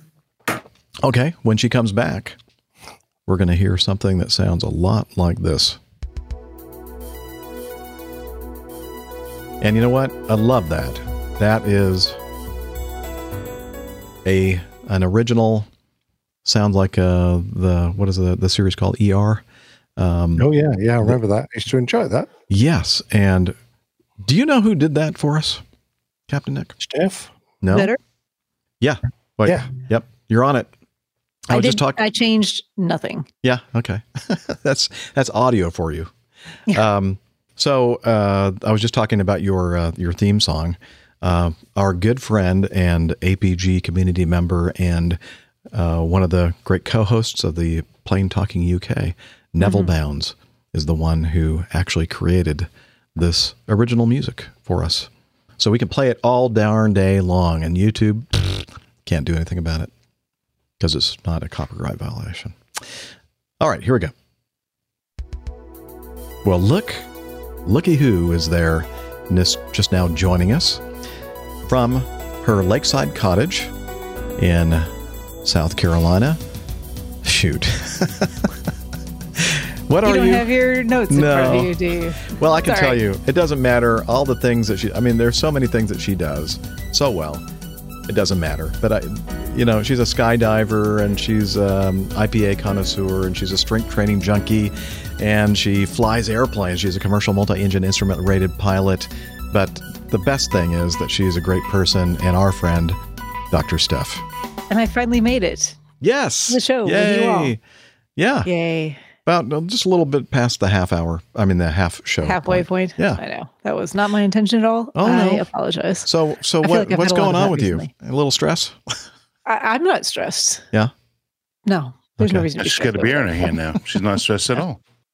I haven't been uh, actually. To be fair, I've not felt stressed all day. Oh, 'Cause There's not much you can do about it. You know, Oh, I love your Just- attitude. deal with it and move on. There you go, folks. So, That's the kind of attitude to have. right and there. anymore, I, I'd like to say that I'm surprised at some of the things that seem to happen. Uh, just in the working environment, Mhm. but I'm I'm not. All the humanity. They used to, yeah, those things used to disappoint me. Just expect it anymore. So Well, anyway, without getting into any specifics, yeah, it's been I'm a, sorry you had a bad it's day. been a long after. Well, yeah, I mean the day itself was actually pretty good. Mhm. Like the schedule was good. The pay well, not the schedule. Take that back. The patients were good. The procedures were good. People were feeling better for the most part today. That when I saw people in follow up and you know sometimes just can't get our act together in other ways. When one part is going well, other things are not going well. This was all purely administrative. Which is yeah. I won't. I won't get on that soapbox right now because Okay. I could go on for a very long time, and that would just be the. we just don't uh, have enough time for that. health. It could be a separate podcast in and of itself, probably on a daily basis. Yeah. Uh, for several hours. So. there Oh it. well. Anyway, it ended with me being um, uh, up on the other side of Charlotte this afternoon, far, far away from where I actually normally work, and far, far away from where I actually live. How's the weather up there? Terrible, not good. Not good. Uh, actually, Did it's you, have, fine. did you have your roof on the Jeep? Yes. Well, oh, so funny story about that. They've been forecasting this rain um, all week. Well, starting on Wednesday, really. And I did not have the roof on the Jeep. I'd taken it off last week when it was nice and sunny and no chance of rain. And I woke up on Wednesday morning, kind of late for work, unfortunately, because it's been a busy week in general. And I was, you know, trying to squeeze in every little last drop of sleep that I could for the evening, uh, for the morning anyway. I got up and I turned on the weather and went, oh, shoot, I forgot it's really supposed to rain today. They're calling for these afternoon thunderstorms. I really should put the top back on the Jeep because it's going to pour and I'll just be caught out in it. And I was already running late. I was like, oh, I don't have to do this myself. So it took me about 15 minutes to, to manage to get it all back together. And I actually made it to work on time still, too. wow, that's fast. You know what it didn't do on Wednesday? It did not rain on Wednesday. well, I was like, well, okay, that's not. fine because they're calling for the same thing on Thursday. You know what it didn't do on Thursday? it didn't Rain. rain. Did not rain on Thursday. Please don't tell It me you took the top off. I did not take the top Okay. off. I'm not. Oh, they, they're, still, for they're forecasting it clear through like next Wednesday, so I'd be an idiot to do that. But today it did show up as forecast, and um, it was raining quite hard um, up on the north side of Charlotte. Uh, it's not really raining here, but um, because I was in a little bit of a, a hurry, um, I did not stop to grab my umbrella on the way into the building earlier today, even though it was raining at that time too. And then it was raining even harder um, for me to cross the parking lot on my way back. So I got Looks like your hair is a little bit kinda- wet. it is. I'm not sure what to do. It's just terrible right now. It's just like matted No, to my head. It's Like, fine. eh. It's like um, yeah. I'm surprised it's not just like super frizzy and You know, all all, over the all, place. all you hairy people don't Hmm. understand how nice it is not to have hair because it's dry instantaneously. I should Yeah. just shave my head, is what you're saying. Yes. Mm, Go for it. I don't. I wouldn't vote for that. No, I wouldn't do that. It would be easier. Just, I wouldn't have to worry about it for running or for swimming or for. I fly, I'd have yeah. to apply more sunscreen though. Is that your garage door, Dana, or is that uh, Captain Nick making that horrible sound? I think that's Captain Nick. but it sounds just like the garage door, actually. that sounds like his B.O.B. That's the electric roof on my Audi. Uh, Yo, that's nice. Your car has an electric roof. That must be nice. so Mine yeah, not. yeah. I have a hand crank in my garage to, to use the lift for it. It took 15 minutes. I was to going to ask you, d- d- don't, don't they sell Audis in America? You know, I hear they do. they do. Uh, yes. okay. Um, So anyway, um, the first officers I just a- fly with that are that Okay. shave their heads Mhm. or bald, uh, they like get up 15 minutes before sign in. Yeah, I know. That's what I'm don't saying. have to Like, do I, why am I spending all my Give it a time getting my hair together in the morning for just to rain all over it and, you know, be sloppy and a mess? Anyway, a quick public public service announcement. Um, if you drive a vehicle and it's raining outside, even if it's daylight, please, please, please, just turn your lights on as well. Yes. It's a state law, I think, in most states. It is states. state law in most states. It is Yeah. in North Carolina All and South Carolina. Know that. All our listeners are beautiful and brilliant. Yeah. I, I hope so because I would say about half the people on the road today in pouring rain with poor visibility. Well, even though we it's don't daylight want hours. to listen.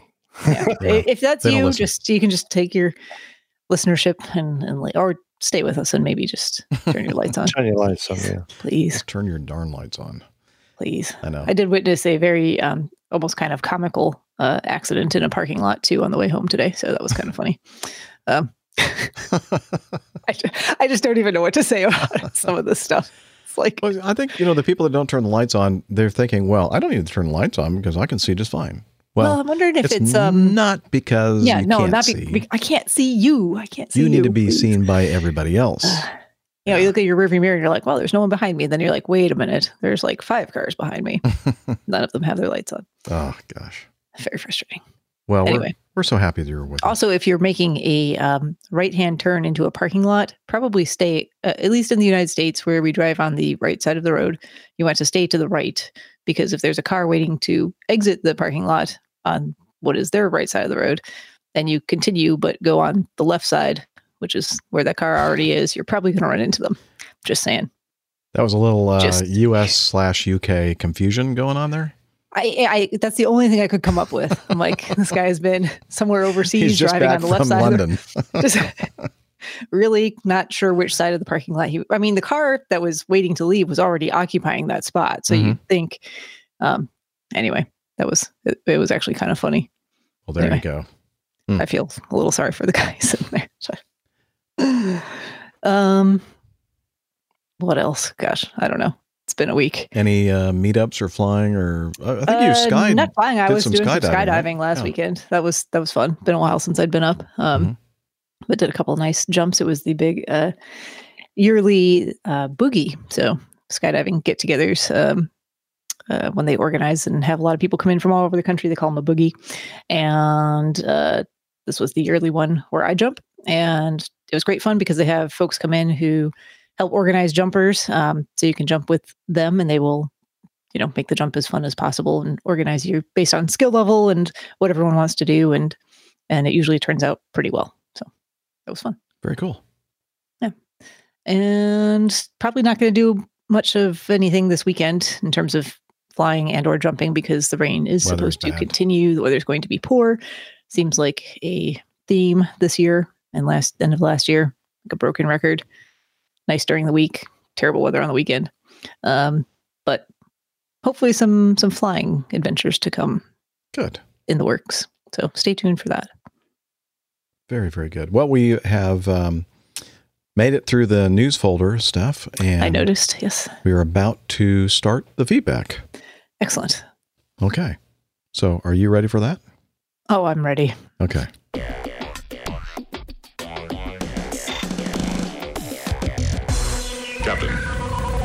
Incoming message.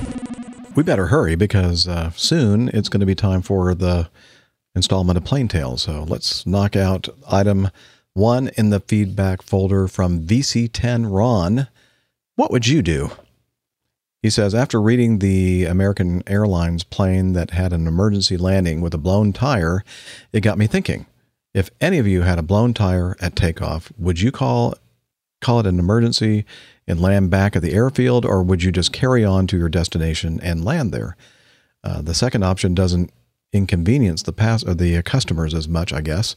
Is there a certain pro- protocol you have to follow, or is it entirely the captain's choice?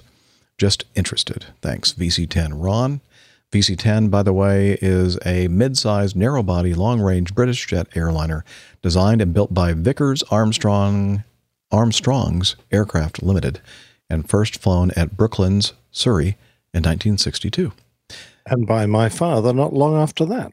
Excellent. And I remember seeing that. Uh, Nev took me to the Brooklands, and I think it was Brooklands Air Museum, wasn't it? Or I think that was where he took me.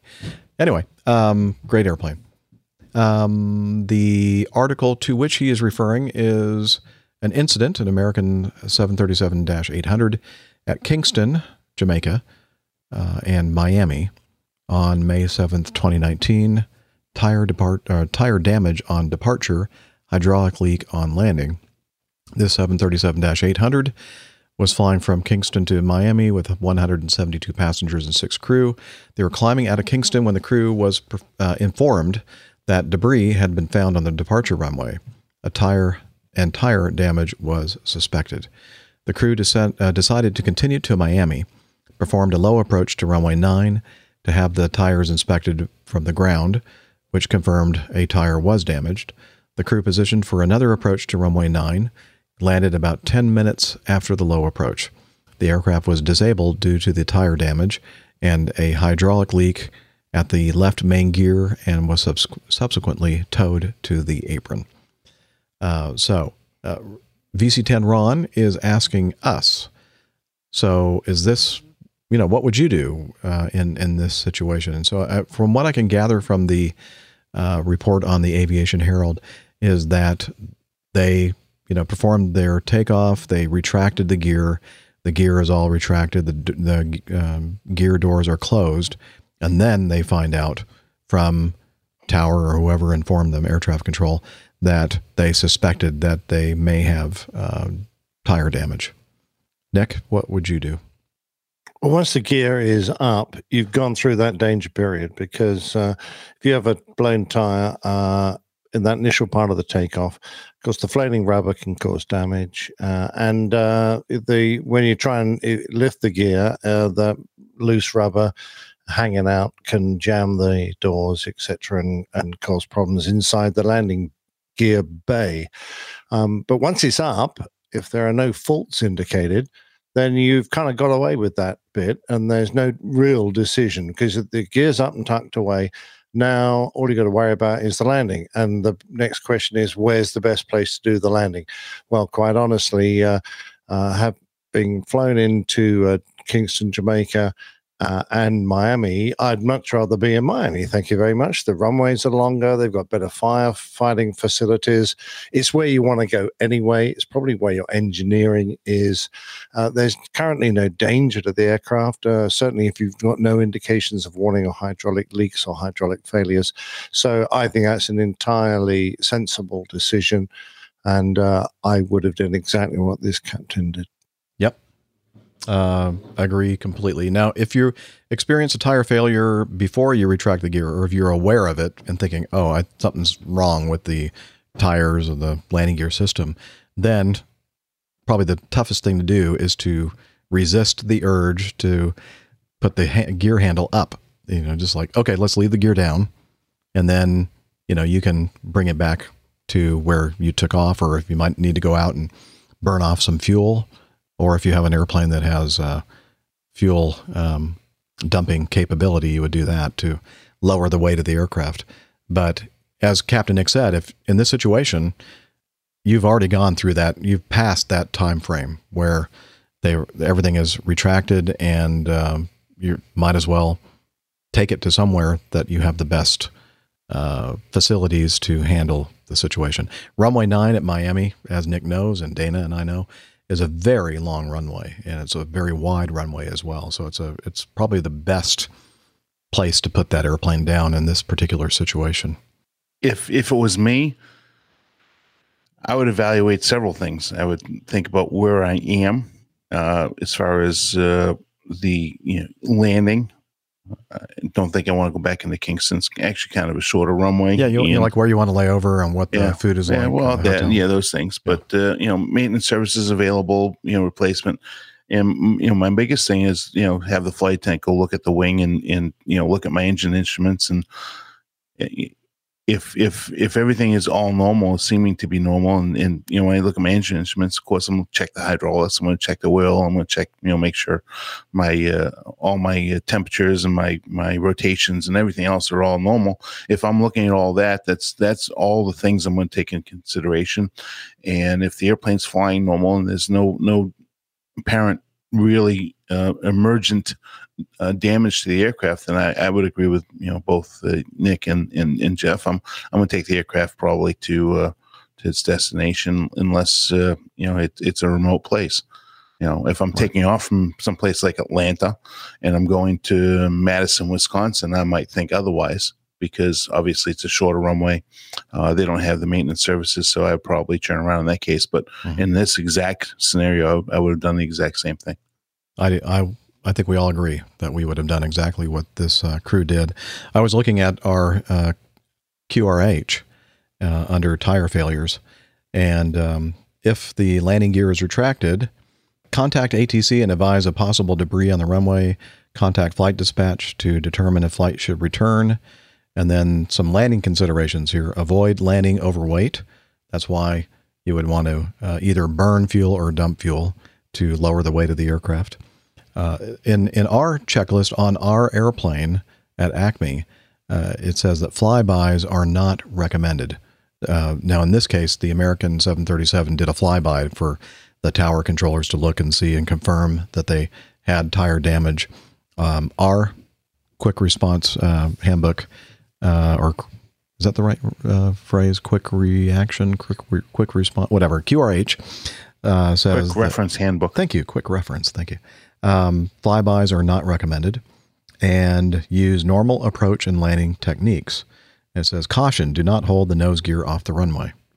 If the landing gear was retracted, consider lowering the gear early to assess the condition. Use differential braking as needed to assist directional control. Uh, if the main gear, tire, or tires have failed, do not use auto brakes, which is seems obvious to me. Uh, expect adverse yaw. Braking effectiveness may be reduced, and minimize the landing roll through application of maximum reverse thrust if, if able. Uh, if uncertain which tires have failed, assume the nose gear tire failure, but be ready to counter the effects of adverse yaw. After landing, taxi off the runway if possible. Notify ATC and notify flight dispatch. So that's what our Acme manual says for us to do and consider when it comes to tire failures. So I'm assuming, Jeff, they're not recommending a fly pass because it's not something we ever practice. Uh, the only time I've ever done it is in a simulator, and you're probably more likely to mess that up than anything. I mean, uh, not many airline pilots are used to uh, floating past the tower at 100 feet or so. Yeah. Uh, whereas, you know, so it's completely out of the ordinary and probably not an ideal maneuver for most guys to do. Military guys probably done it a lot, and I Mhm. certainly have many. I times. have, yeah. So, but I mean, for the average bloke, I think that's probably a, a good recommendation. Good advice. That that and maybe their um, thinking is that even if they identify what you have, it's what are you going to do differently if you didn't know? it's like you're going to do the same exactly- procedure. That's exactly Well, right. The yeah. procedure for landing doesn't change whether you've identified a burst tire or not. I mean, you, yeah. Yeah, but the, the only the only advantage to that would be is is like with our aircraft, Jeff. We only have two, you know, on each side, two main landing mm-hmm. gear and two in the nose. So it would be nice to know if we've lost one or both. I mean, it's Yeah, not going to make. but a how is that going to change the way you do your approach and landing? Well, I'm going to do a wheelie on the left hand side if my right hand side's blown and both tires are gone. I mean, I'm going really, to do a nice crosswind land. different?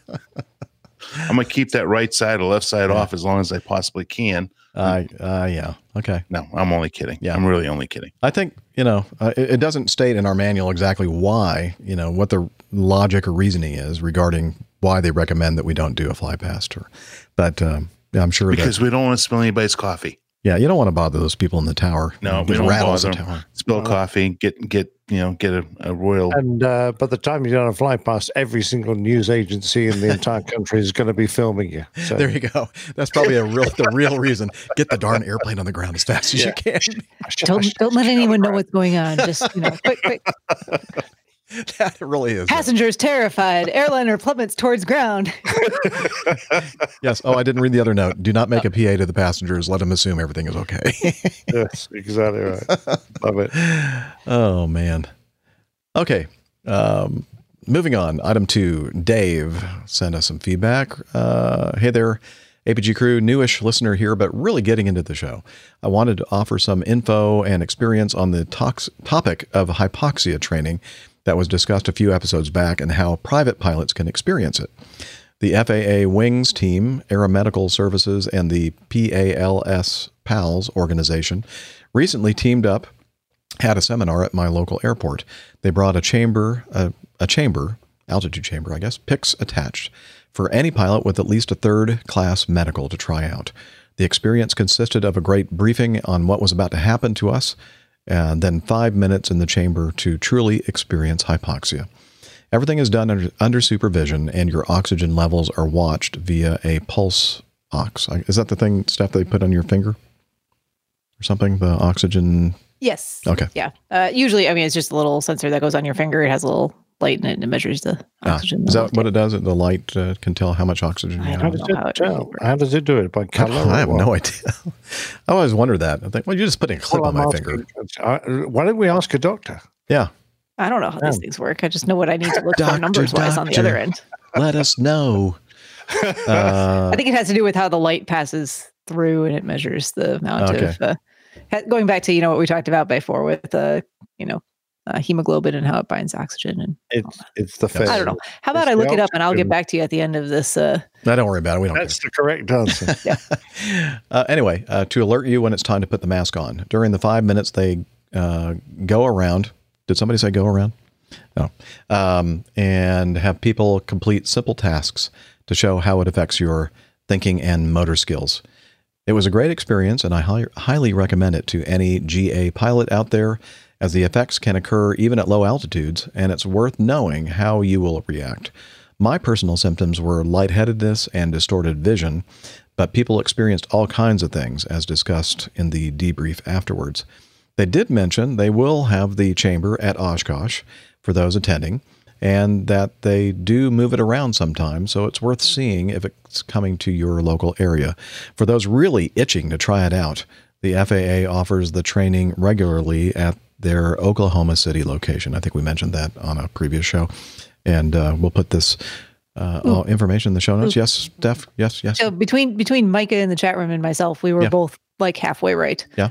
Uh, so the pulse oximeter works by comparing how much red light and infrared light is absorbed by the blood. So depending on the ratio of the oxygenated hemoglobin and deoxygenated hemoglobin that's present, the ratio will be different, and it compares it to tell you uh, what your oxygen saturation. Well, I was going to say that, but I didn't want to embarrass you. So ah, so it wouldn't work on a Vulcan or the royal family because they have blue blood.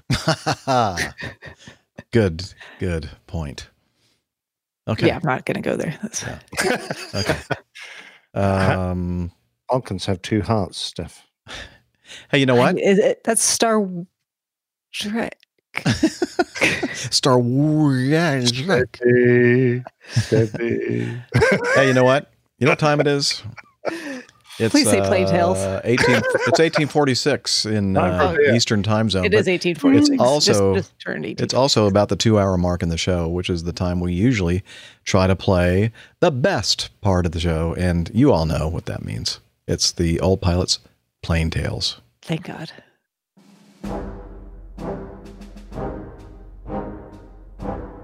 The old pilots plain tales. Daks on D Day. The C 47 Skytrain was one of the most versatile and beloved workhorses of the Second World War. It was the militarized version of the Douglas DC 3 airliner, an aircraft that had revolutionized air transport in the 1930s and 40s. Its lasting effect on the civilian and military aviation industry made it one of the most significant transport aircraft ever produced. A twin engined, all metal monoplane with a tailwheel, it was developed as a larger and improved version of the earlier DC 2. It had many exceptional qualities compared to previous aircraft designs. It was fast for the time, had a good range, and could operate from short runways. It was both reliable and easy to maintain and could carry passengers in greater comfort than ever before. Before the war, It pioneered many air travel routes, particularly across the continental United States, and it even made worldwide flights possible. It is considered the first airliner that could profitably carry just passengers. The C 47 differed from the civilian DC 3 in numerous modifications, the main being the inclusion of a cargo door and hoist attachment, a strengthened floor, and a shortened tail cone for glider towing shackles. It was also fitted with an astrodome in the roof to allow astronavigation, position fixing by taking star shots with a sextant. The C 47 had a crew of four two pilots, a radio operator, and a navigator. Only 63 feet long, it had an impressive span of over 95 feet and was powered by two Pratt & Whitney twin Wasp 14-cylinder radial engines with three-bladed constant-speed props. Although it was unpressurized, it could reach 26,000 feet and carried 28 troops for nearly 1,400 nautical miles. The Royal Air Force version was named the Dakota. Dwight D. Eisenhower, the Supreme Allied Commander, said of it, Four pieces of equipment that most senior officers came to regard as amongst the most vital to our success in Africa and Europe were the bulldozer, the Jeep, the two ton truck, and the C 47 airplane. Curiously, none of these is designed for combat. The famous aviation author Len Morgan said of it, the C 47 groaned, it protested, it rattled, it leaked oil, it ran hot, it ran cold, it ran rough. It staggered along on hot days and scared you half to death. Its wings flexed and twisted in a horrifying manner, and it sank back to earth with a great sigh of relief. But it flew, and it flew, and it flew. The lead 47 pilot on D Day was Lieutenant Colonel Joel Crouch, whose job it was to drop Pathfinder paratroops at Saint Germain de Varreville in France. Cloud cover made life hard for the navigators, and some jumpers ended up far from their targets, whilst others came under withering anti aircraft fire. But the first four drop zone teams arrived about 15 minutes after midnight and although scattered, the paratroopers were soon able to set up their lights. D Day had started. 832 C 47s flew on the night of June the 5th, and by the end, 23,400 British and American paratroops had been dropped. 75 years later, on the anniversary of D Day, and some of those C 47s are back. One is Betsy's Biscuit Bomber, and I was lucky enough to get to talk to some of the crew who manned this venerable aircraft. Nick Camacho is a friend of the Airline Pilot Guy show, and I asked him what he thought it would have been like for a C 47 pilot on a D Day mission. Yeah, so the, the C 47, uh, obviously, its, its main mission, or the, the most well known mission that it had was uh, dropping the paratroopers. There were Pathfinder airplanes that went out um, earlier than the than the main uh, wave, and then there was a you know a great number of airplanes that went over uh, full of paratroopers, 28, uh, 26 or 28 uh, paratroopers in the airplanes. But the airplanes also did a, quite a lot of glider towing, and not only were they towing gliders, Horsas and Wacos, and um, but they would do double glider tows uh, and so if you look at you know some of those combat gliders that they use, they don't exactly look like um, efficient, uh, mean machines to begin with. And then they'd put two of those behind a C-47. And we, uh, one of the guys that actually taught my dad to fly, and was a very good friend of my dad's. Um, he flew EC-47s in Vietnam, which is the kind of the spooky version of the airplane. And his dad flew C-47s in World War II on D-Day. Uh, and flew two missions. And I don't remember what his I believe his first mission was a paratroop, paratrooper job mission, but I'm right now I'm just not sure. But his second mission was a double glider tow uh, over the beaches. So that's a so that's a pretty neat thing that they did. And then also the airplanes, uh, you know, in the later days, were also big logistical um, staples. They were able to move not only food and munitions, but they were able to move big guns, howitzers. Um, our airplane with the big double folding cargo door, you could actually drive a jeep up into it, so they could move jeeps. Um, so they uh, they did pretty much everything except deliver the munitions to the enemies. you know, it's hard for you. It's hard for me to imagine what the uh, what it would have been like at their age and their experience level in life and in the airplane to have to you know go up and and do what they were doing.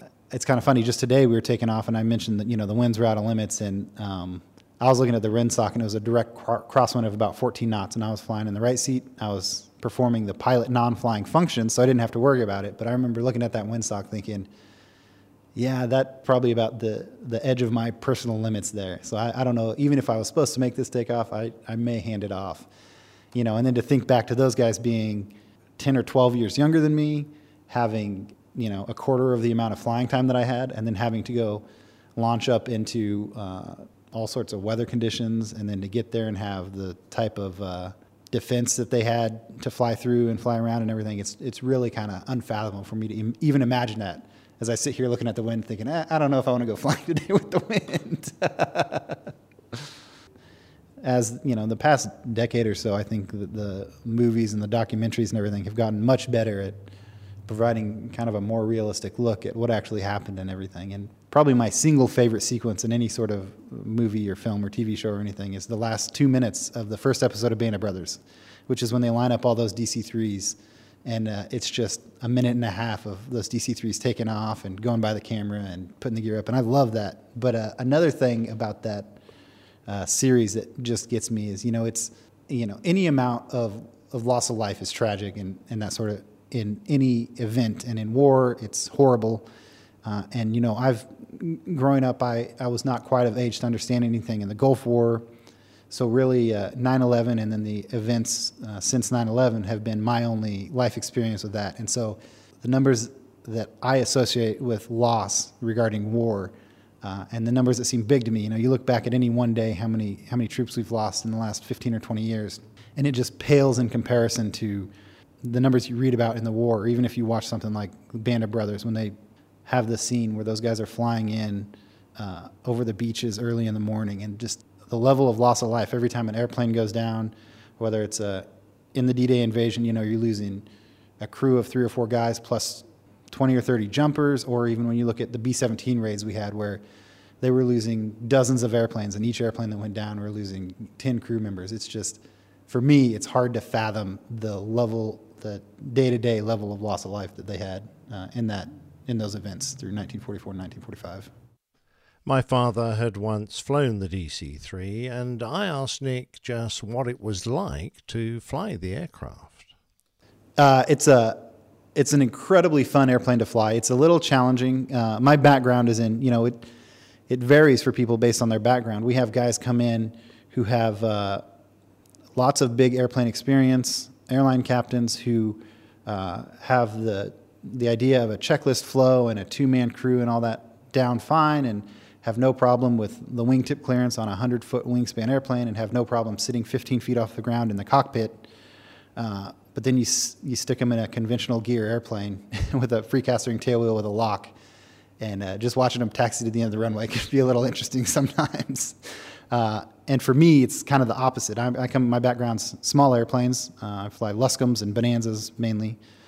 And so for me, I, I'm pretty comfortable in tailwheel airplanes, but uh, sometimes I struggle. If I'm out of the seat for a while, I struggle to, uh, I struggle to have a good flare because of the, the sight uh, the sight picture is a little different because I'm sitting so high. And then one thing that I really struggle with is the airplane is uh, very sluggish. You know, it's got it's got a lot of inertia, and uh, you can. It's not common to you can go through a burble and you could swing the yoke all the way over to the stops, and it'll sit at the stops for a second or a second and a half, and the airplane will start to react, and then you'll get to about halfway back to where you want to be, and then you come back to neutral, and then the airplane will kind of slow into the neutral point where you want it to be. So it's uh, slightly different just in the control throws you have to put in and, and the amount of thinking ahead you have to do because it's so slow to react. But uh, as far as you know, sitting sitting on the ground at the end of the runway and spooling up those big radial engines and running them up to 2,400 horsepower and smoking down the runway. It's a it's a pretty unique and awesome experience. Now, I knew Nick would be doing a lot of formation flying during the Daks over Normandy mission, and I was curious to know how they managed when they were on the left hand side of a formation, since the captain normally sits on the left. So that's an interesting question. The way that we've been operating the last two weeks, uh, we've actually, since we brief beforehand and we basically know everything we're doing for the whole flight, if we're going to be flying on the left side, we actually put the pilot flying in the right seat. Um, and so on this trip, we have uh, five pilots. My dad, Ben, Sherman, and Shane are all PIC rated. My dad doesn't do much of the flying these days. He likes to just kind of hang out and wrench on the airplane and wipe the airplane down. Uh, but uh, Ben, Sherman, and, and, Shane are all uh, real active pilots. Um, and uh, Sherman's actually our, our fast qualified guy, and he's our by far our most uh, current and proficient formation guy. And so uh, Shane's been doing a lot of work with him, especially back in the States before he came over here. Shane did a lot of formation work with him. But uh, for all the big functions where we're flying in formation, you know, it'll be Sherman, and he will sit on the side of the airplane that is appropriate to where we'll be. Um, and, you know, the airplane is a two crew airplane. Um, and the only difference between, obviously, there's differences like if you're sitting on the left side, you're going to be holding the yoke with your left hand and the throttles with your right hand. But as far as actual functionality, the only difference between the seats is that the cow flap controls are on the far right wall. So if you had to fly that airplane single seat, it would actually make more sense to sit on the right side because you can reach everything from the right side easily. If you're sitting on the left side and you're by yourself, you'd have to reach all the way across and run the cow flaps from the other side. So that's kind of the only major difference between the seats. Now, having sat inside Betsy's biscuit bomber and uh, looked at the cockpit, I was curious to ask Nick how they got the gear up and down. So the gear is kind of an interesting, uh, interesting situation. It's a hydraulically actuated gear, and then it's got a mechanical latch. So we actually have two levers in the airplane. So when we take off and rotate, the pilot in command, or the pilot flying, I should say, uh, calls for the gear up, and uh, the first thing that the uh, pilot not flying will do is, is he'll reach down and we have the mechanical latch, which is a handle directly to the right of the pilot's seat. And it's got a little uh, loop latch over it. So when I say it's the mechanical uh, latch, it's, act, it actually has a, there's a mechanical latch in the landing gear um, that is actuated by a cable by this handle. And then this handle itself has a little loop latch that goes over it. So you reach down, you uh, flick the loop latch down so that this handle is free to come up and you pull, the, pull this handle all the way up. And at that point, uh, the gear is no longer mechanically locked down, but it's still kind of down by gravity. And at that point, you reach back, and there's a second landing gear handle um, on the hydraulic panel behind the right seat, and you bring that handle into the up position, and that uh, pressurizes the hydraulic system on the up side of the landing gear, and that brings the landing gear up, and the landing gear comes all the way up and builds pressure uh, until the landing gear is in the up position and then the pressure falls off and then you put the handle back to neutral. So when we're actually flying around, the gear is only held up by hydraulic pressure. And every once in a while, we'll get the gear start to sag a little bit, and you actually have to reach down and bob the handle up for a, five seconds or so, and you suck the gear back up. And then, uh, and then putting it down is basically just the opposite scenario. So you put the hydraulic handle down, and it pressurizes the downside of the gear. The gear goes all the way down. Uh, and then while the landing gear uh, hydraulic handle is down, then you reach down and you put the mechanical gear handle, the mechanical latch handle down, put the loop up, and then you reach back and put the hydraulic handle into neutral. And only when the hydraulic handle is in neutral and the mechanical latch handle is down and latched will you get two green lights. So you know most airplanes you uh, you flip the switch. I have a I have a Debonair which has electric gear, and uh, my gear is merely I put the switch up, the gear does its thing, and after a couple seconds, I get a couple of green lights. So I flip the switch, I see the lights, and I'm good to go. In this airplane, you actually, the, the check for the gear is you run everything, and then you look at the hydraulic handle, and you say the hydraulic handle is neutral, the mechanical, the uh, latch handle is down and latched. We have hydraulic pressure in the gear, and we have two green lights. And, the, and all those four steps are done to complete the landing gear down checklist item. So that was a fairly strange procedure. I wondered if the C 47 had any other weird foibles. Uh, a couple of the interesting things for me are that, from my vantage point as a little GA guy, is uh, we have pressure carburetors. So our mixture controls only consist of auto rich and auto lean, so we don't have to fiddle with mixtures or anything. We just take off an auto rich and we move it back to auto lean, and it's incredibly simple compared to a little GA airplane where you're always dialing in the, the mixture. Uh, and then the other thing that I find kind of funny is that we have five systems on the airplane basically that are hydraulically actuated. And uh, that's the obvious ones, which are the landing gear and the brakes, the cowl flaps and the wing flaps. And then the fifth system on our airplane that is actually hydraulically operated is our windshield wipers. We have a little hydraulic valve, and that runs our windshield wipers. Really? I asked Nick. Hydraulic windshield wipers? Why not electric ones? Man, we, we wonder that every day because our little windshield wiper valves leak all the time, and they're in the worst possible place because they're above the yokes and they're always dripping on your knee. And so, uh, electric motors would have been a lot more convenient, I think. Yeah, I have to agree. Now, I wanted to finish up by asking Nick what his very favourite flight in Betsy had been. I would have to say, up until now, um, we did a, about two years ago. We did a show in Michigan where uh, they tried to uh, do a bunch of things with the reenactment jumpers, like similar to what we're dropping. Well, actually, some of the guys here are guys that we dropped in Michigan, and they they actually uh, spent a ton of effort and resources into getting as many uh, D-Day invasion airplanes uh, to their air show, so they could do a reenactment jump out of invasion scheme only airplanes. And I think we ended up with five C-47s and a C-46, all in D-Day invasion markings. So that was pretty cool. Uh, sitting on, and and it was just Shane and I. Shane's another one of our, our captains. He's the guy who I flew with today, and he's a college roommate of mine. So it's actually a lot of fun spending time with him. And then we were the only two pilots on that trip, so we flew the airplane all the way across the country. And then uh, I don't know if I could pick out one flight, but the two or three show flights we did there were, you know, we all lined up on the runway, and we were number three in a flight of five. And uh, I could just stick my head out the window and, and look forward, and there were two airplanes in front of me, and then there were two airplanes behind me. There was a C 46 sitting on the taxiway ready to roll on. And then we all got up in formation or in, in a kind of a trail setup and, and dropped our jumpers. And that was pretty impressive. Obviously, the stuff that we're doing here definitely rivals that, if not exceeds it. So. Well, that's it for this plane tale, but there's more audio to come from both Nick and from the chief pilot of uh, Betsy's Biscuit Bomber, and that'll be coming out very shortly. So, my great thanks to Nick and the members of Betsy's team for allowing me to meet them and to marvel at their wonderful aircraft.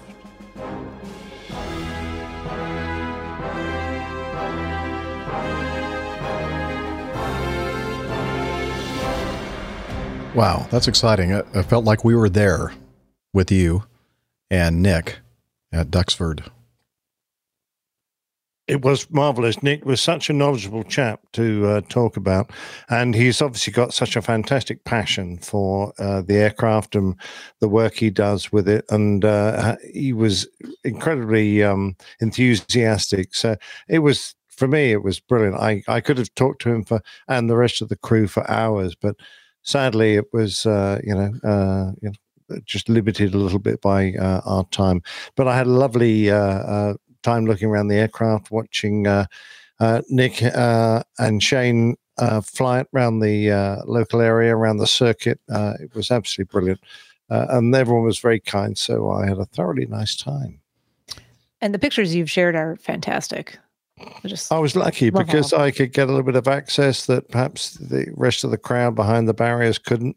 I was able to get some angles that you know more represented uh, you know what might have it might have looked like on the day. So I was Mhm. very pleased and thanks again to Nick for uh, um, you know taking me under his arm and letting me uh, get nice and close and and also uh, to even climb up into the flight deck. And I, I tell you what I was all on my own. There was no one else around. I was sitting in the seat of this uh, flight deck and I was just you know it was very emotional because the old man he flew his first operational aircraft in the airline industry was a DC-3 very very similar. And there I was sitting in what was effectively the same airplane thinking, I uh, wonder what this would have been like uh, for a young man uh, out of the war and flying around uh, the dusty airfields of Australia uh, in the 1940s. It must have been uh, amazing.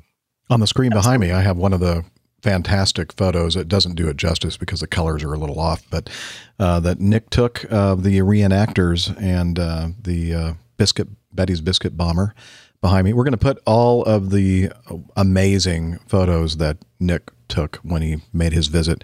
We'll put those in the show notes so you can all see um, just the amazing sights there.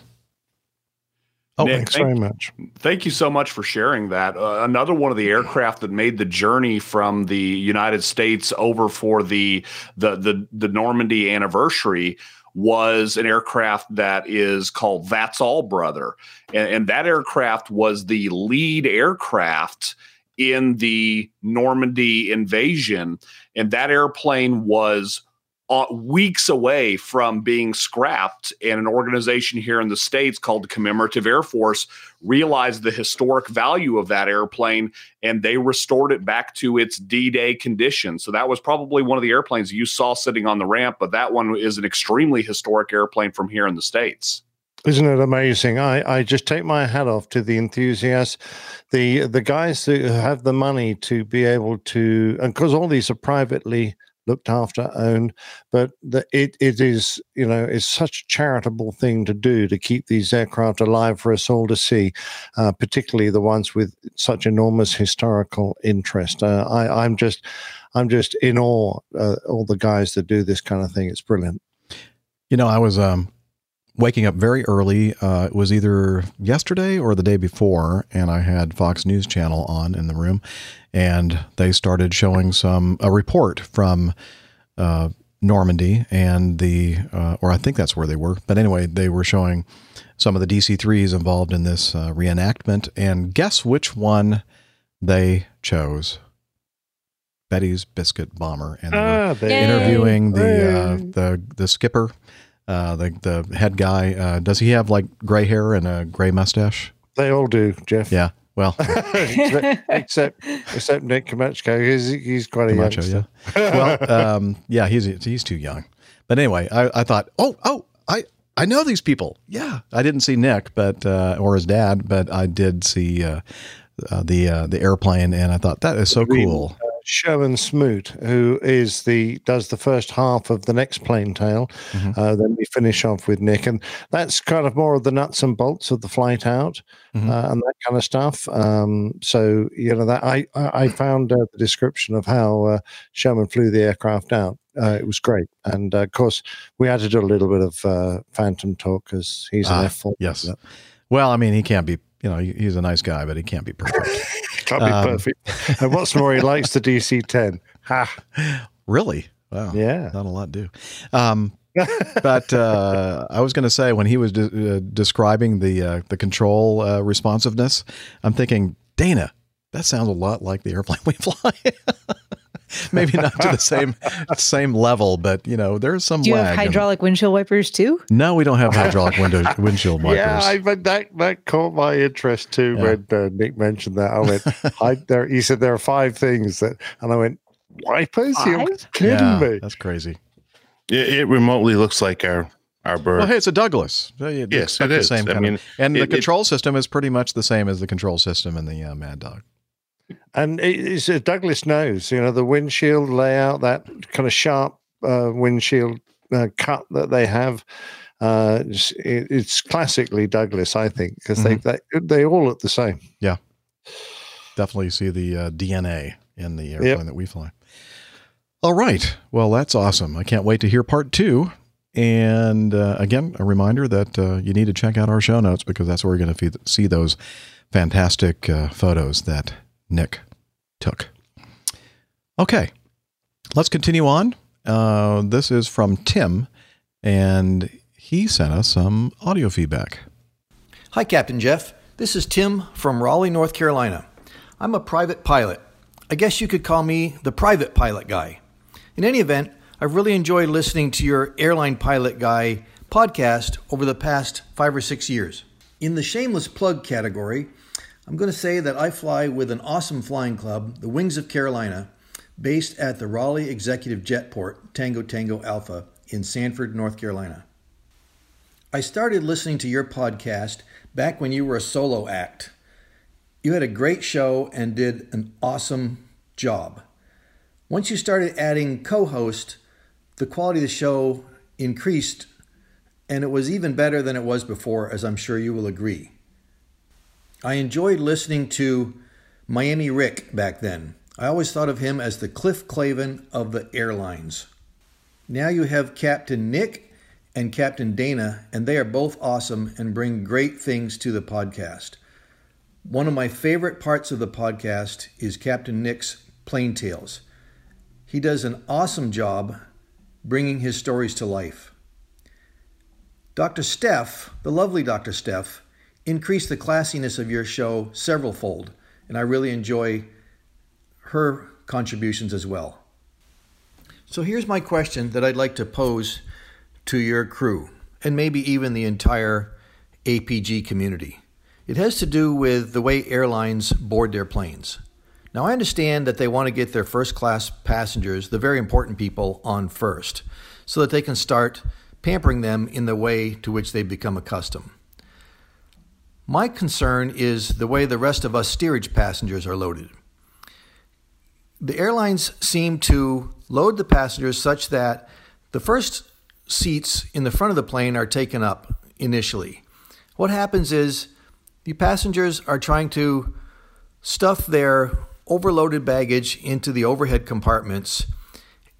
And while they're doing that, the rest of us are standing in line behind them waiting to get on. This really slows things down. Next, they have to squeeze their way past the overweight guy on the aisle seat, get themselves in and all situated. Once that's done, then the next few seats can go through the same song and dance. My question is why not have the passengers load such that the first people that get on the plane walk all the way to the rear of the plane and start doing their readiness at the aft of the plane. While they're doing that, the next few passengers can get on a few seats ahead of them and do the same thing. Meanwhile, this is not holding up the boarding process very much at all. It seems to me that this would greatly speed up the process, probably cut the time in half, and be much, much more efficient.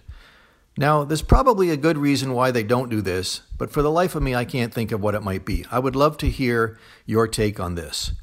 And also, the next time you're in Raleigh, I'd love to get together and buy you a couple of IPAs. Also, in the shameless plug category, we could perhaps go to the Aviator Brewing Company in Fuquay Varina, which is one of my favorites. Thanks again for your podcast, and I look forward to hearing your answers about this burning question.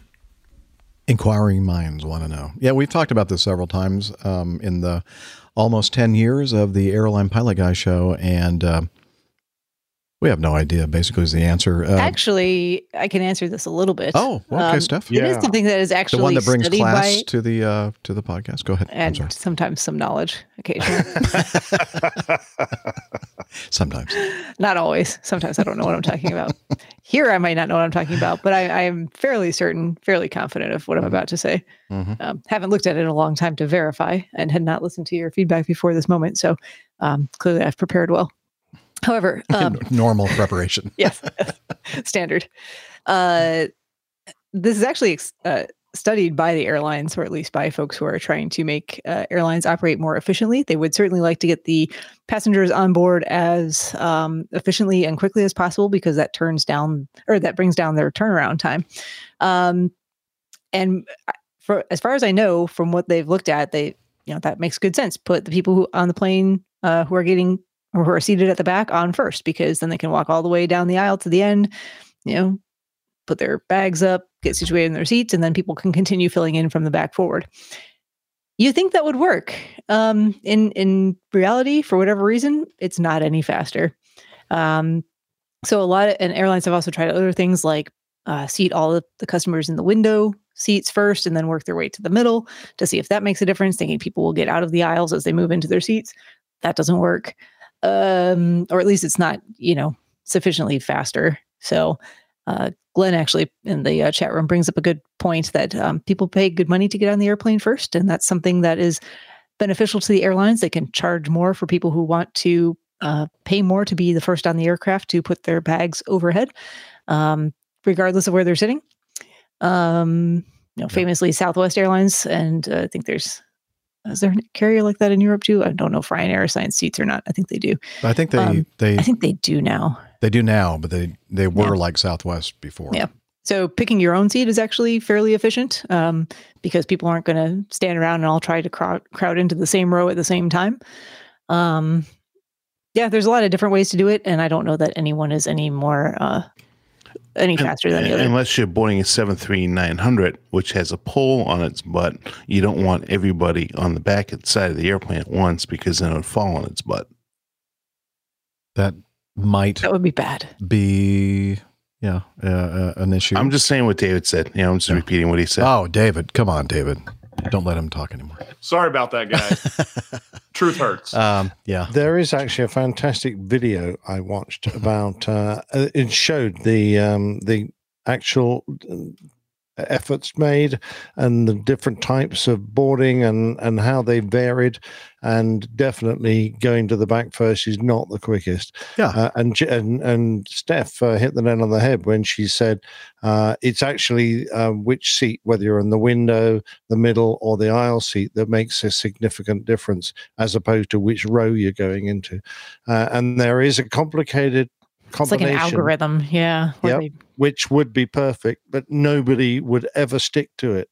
Uh, you know, passengers push in, passengers don't do the right thing, they get in the wrong seat, blah blah blah, and it, uh, random, just letting the whole airplane board at the same time randomly is actually quicker than trying to make people go to the correct areas at the right time. It's really weird. And didn't the Mythbusters do a thing on They, they may have. and- It sounds and they didn't really even come to a conclusion from what I No. remember. There, there is no conclusion to it. Yeah. No. But what would actually help it out and help boarding faster is instead of charging for check bags, let those go free and charge for carry-on bags, Yeah. i.e., Mhm. rollerboard bags, because actually that is, I think, the biggest uh, Mhm. uh, hindrance to boarding. Yep. And, and, and, and, you know, of course, you get towards the end and people still bringing on the rollerboard bags and there's no space. And now all of a sudden you have, you know, everybody bringing the, the bags towards the front of the airplane so they can be checked. I mean, that truly is the biggest hindrance. So if, if the airlines are smart, they would go ahead and start charging, you know, of course, you know, if you have status with the airline, you, you don't charge for the, the rollerboards. And that's what they kind of do with the boarding process now is that they try to board their higher priority, higher higher value customers up front in, in you know start boarding them earlier. So Although they I have might, I might argue that those folks are the ones who travel a whole lot more, and they're perhaps a little bit more efficient at the process. They're very anyway. efficient. They're very efficient. So that's the, the you know that's why I'm saying you know don't charge them, but you know the everyday customer that comes along and flies once a year or you know a couple times a year maybe, uh, you know don't charge to check a bag. Let them check the bags and then the carry-ons. You know, okay, you one personal carry-on, no roller boards. If you bring a roller board on, we charge you for it. It, Hey. it would make that boarding process so Let's much more efficient. let's just face it. The problem in all of Is this people? people. Yep. You got it. well, Welcome to my Friday, Jeff. FedEx UPS. Let's go. if we just eliminate the people, we wouldn't have this problem. I've been Sure. saying that all day. anyway, actually, um, Mark Roboff in the uh, chat room brings up another interesting point of um, if you can board the front door and the back door at the the rear door at the same time. Um, I've done that at small airports, and it does seem to go quite a bit faster because if you- you've doubled the Makes amount of entry points, Yeah. and that does help. Not you can't do that everywhere, but You know, If you have the Southwest has, I don't know, Steph, if you've, I know What you fly Chopper? Southwest a lot, Uh-huh. but I've seen some places where they have like a jetway that goes to the one left door, and then they have a jetway that actually extends up and over the wing, the left What? wing, and then into where the. have you seen this? I've seen it at uh, Bradley and a couple of other places. Um, which just I, Hmm. every time I see it, I go, "Ooh, that does not look like it's a safe thing to do," because it actually is going over part of the airplane to I get have to the. I have never uh, seen that. Oh, okay. Well, I, I was hoping that you had had, but uh, anyway, To be uh, fair, I actually don't. I don't think I've ever uh, flown in or out of Bradley. we used to uh, do the. Uh, Have been taking more of that Ambien again, Jeff? yeah, might be, or maybe just drinking too much. Have I got one in that glass? But really, what is too much? What's the definition? Um, There's no such thing. But yeah, on a more serious note, also accountability for, for weight. that would be a safer bet as well because people carry so much on the airplane that, that truthfully is not accounted for for weight. Is that really going to speed up the process, though? It would speed up the process. Absolutely, it would speed up the process. Plus, we'd have better accountability how much weight's on the actual airplane. Ah, who cares about that?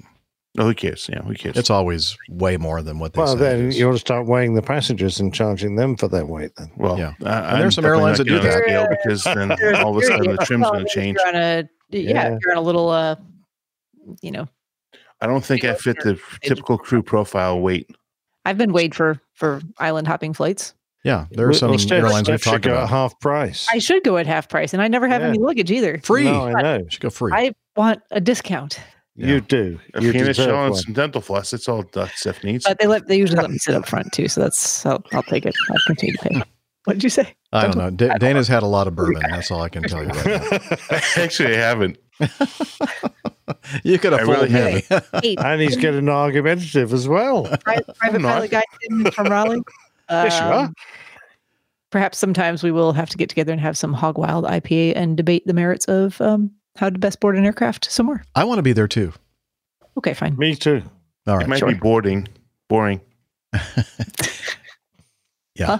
Yeah, you haven't had too much. Um, so let's, since somebody mentioned Mark Roboff in the chat room, I believe it was Steph, you said did. something. Uh, we have some audio feedback. If you're wondering what, what Mark's voice sounds like, uh, and Micah, we all know what Micah's great voice sounds like. Um, Micah and Mark got together and recorded some audio for us. So let's take a listen. Hey, it's your main man, Micah here, and I'm at the Maine Diner. And yes, that is Maine with an E, and it's in Wells, Maine, about, oh, 30 or 40 miles south of me in Portland. But I came down here for a very special reason. I came down here to meet up with a great guy, and we've only just met, and it's like we're old pals, who flew in from California to do some things in the area. I'll let him tell you about it, but it's a good friend now. Mark Roboff. Mark, welcome to Maine. Oh, thank you. It's good to be back.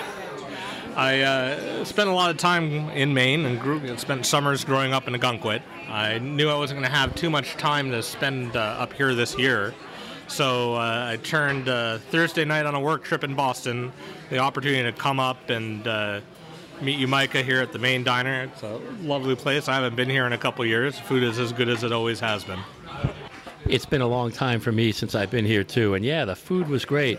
But you work in the aviation industry. Can you tell us a little bit about what brought you here and the kind of aviation work that you do? Sure. Um, so I, I do uh, work in information technology. I've been supporting the aviation industry for about five, six years. I'm fully dedicated, about eight, nine years on and off uh, beyond that. And uh, I do a lot of work uh, with the uh, defense side of the, of the business, the aircraft manufacturing side of the business. I've done a lot of work building systems that will predict maintenance needs for airplanes, um, which is a very interesting technical side of the business. But, but essentially, uh, if you can predict when you're going to have a maintenance problem on an airplane and you avoid that uh, delay or that uh, cancellation, which you know we've all, as frequent flyers, been uh, party to now and then, uh, you can save airlines oh, hundreds of millions of dollars a year. So, you know, you said predictive maintenance, and that's something that just fascinates me because when I think about predictive maintenance, well, I think about my car and I get an oil change every six months or 6,000 miles. But predictive maintenance, how can you predict maintenance and what's going to fail? It's a great question. So, uh, airplanes are, are you know, complex beasts, right? And they have millions of parts. And what's interesting about you know your car is beyond an oil change. If you have a problem, if you have that check engine light, you know, you go to the dealer, or if it's under warranty, you go to your garage of choice, and they'll you know, take the car for a day. They'll open up the hood, they'll diagnose it, they'll see what's going on, they'll order the part, and they'll replace it. And yeah, essentially, that's what life is like typically with an airplane. Right? There's a problem. Someone's going to walk up to the gate. And they're going to go understand. Okay, well, what's going on here? They might open up the airplane equivalent of a hood. Right? It's usually a, a panel or a pat somewhere on the engine or in the cockpit, um, and they'll they'll diagnose it and then they'll they'll, they'll fix it. Um, yeah, airplanes, though, yeah, because they are so complex, they record a lot of information, right? And you can take that information about how the airplane is running, about how the engines are running. You can take vibration data, temperature data, you know, failure data, and you can run it through uh, lots of computer algorithms that look at essentially right, what the airplane was doing when you last had a problem, right? Taking taking that pattern, right? You know, if you find out, okay, well, what was going on with the engine temperature or the vibration of certain components when you had maybe an engine out issue, right? You can start monitor, monitoring those things and uh, try to predict in the future, right, when an engine issue is going to happen again.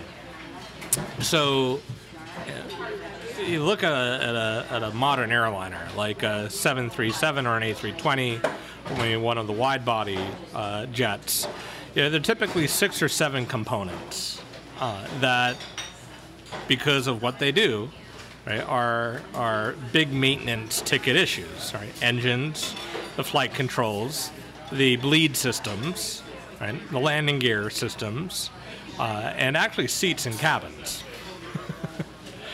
And seats in cabins. You can predict the maintenance of a seat of a passenger seat. You can, and you know, may not be all that useful. You know, if you, the tray table breaks in seat 35E, right? Because you know, coach seat is pretty simple. But then you have uh, those lie flat seats, like for instance on JetBlue Mint or you know, the international products for American or Delta or United. And those seats have typically a thousand parts to them, many of which are moving, many of which are electric. Right? Those seats also cost between fifty and eighty thousand dollars a pop, and they break often because people like you and I sit in them. Right? And maybe you have your phone in your pocket and you recline into bed mode, and then the phone slips from your pocket and then gets stuck in the middle of an actuator. And then when you try to bring your seat back up, right, which is an electronic action, right, the mechanisms in the seat pulverize your phone. Right, breaks your phone, also breaks your seat. This is my replacement iPhone because that happened to me three months ago. right, that happens every day. So what, essentially what happens is when you have those issues with seats, right, they're written up.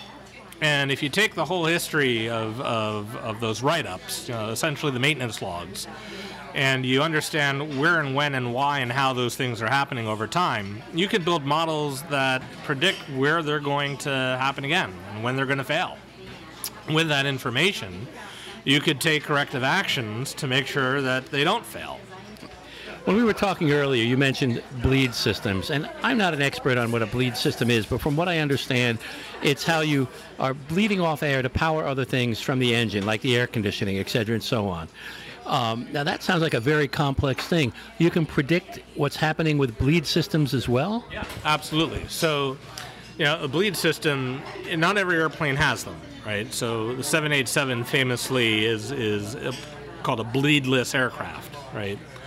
But on any other jetliner flying in the world today, uh, engine uh, air, you know, air that gets compressed through the engine, a piece of that, you know, a, a stream of that air, right, gets diverted from the engine flow and is then sent uh, almost as as, as, as, the artery system through the plane to power all sorts of different function. Most critical of which is the environmental controls. So you know, the cabin pressurization, also you know, the cabin heat and cooling. Um, that air gets uh, cooled by something called an AC pack because it, when it leaves the engine, it's very very hot, and then it's sent through again like a like a ventricular system or like your artery, predicting what goes on on, on, on those bleed systems. You know, bleed systems are controlled by valves, right? How quickly those valves are opening and closing, and you can monitor the temperature of the air that goes through those valves, and you can monitor when those valves aren't opening and closing as quickly as they should be, or if they get stuck. Right? On a modern aircraft, when that happens, an alert will be sent to the cockpit, right, and be read by the crew, um, and then what you do is, is, is, is to build these predictive models, you take all that information that the airplane is generating And then you apply artificial intelligence algorithms, machine learning algorithms, lots of uh, high-end statistical models to, to say, okay, well, you know, if I understand the patterns in which these things fail in the past, I can extrapolate when they're going to fail in the future.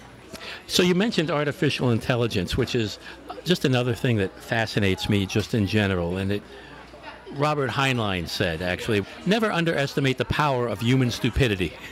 Now, if you're doing that, in terms of the amount of intelligence that's there, and, and sometimes I wonder how much intelligence we have left in the human race, how do you create artificial intelligence? It's a great question. So, artificial intelligence is a means to build computer programs, right?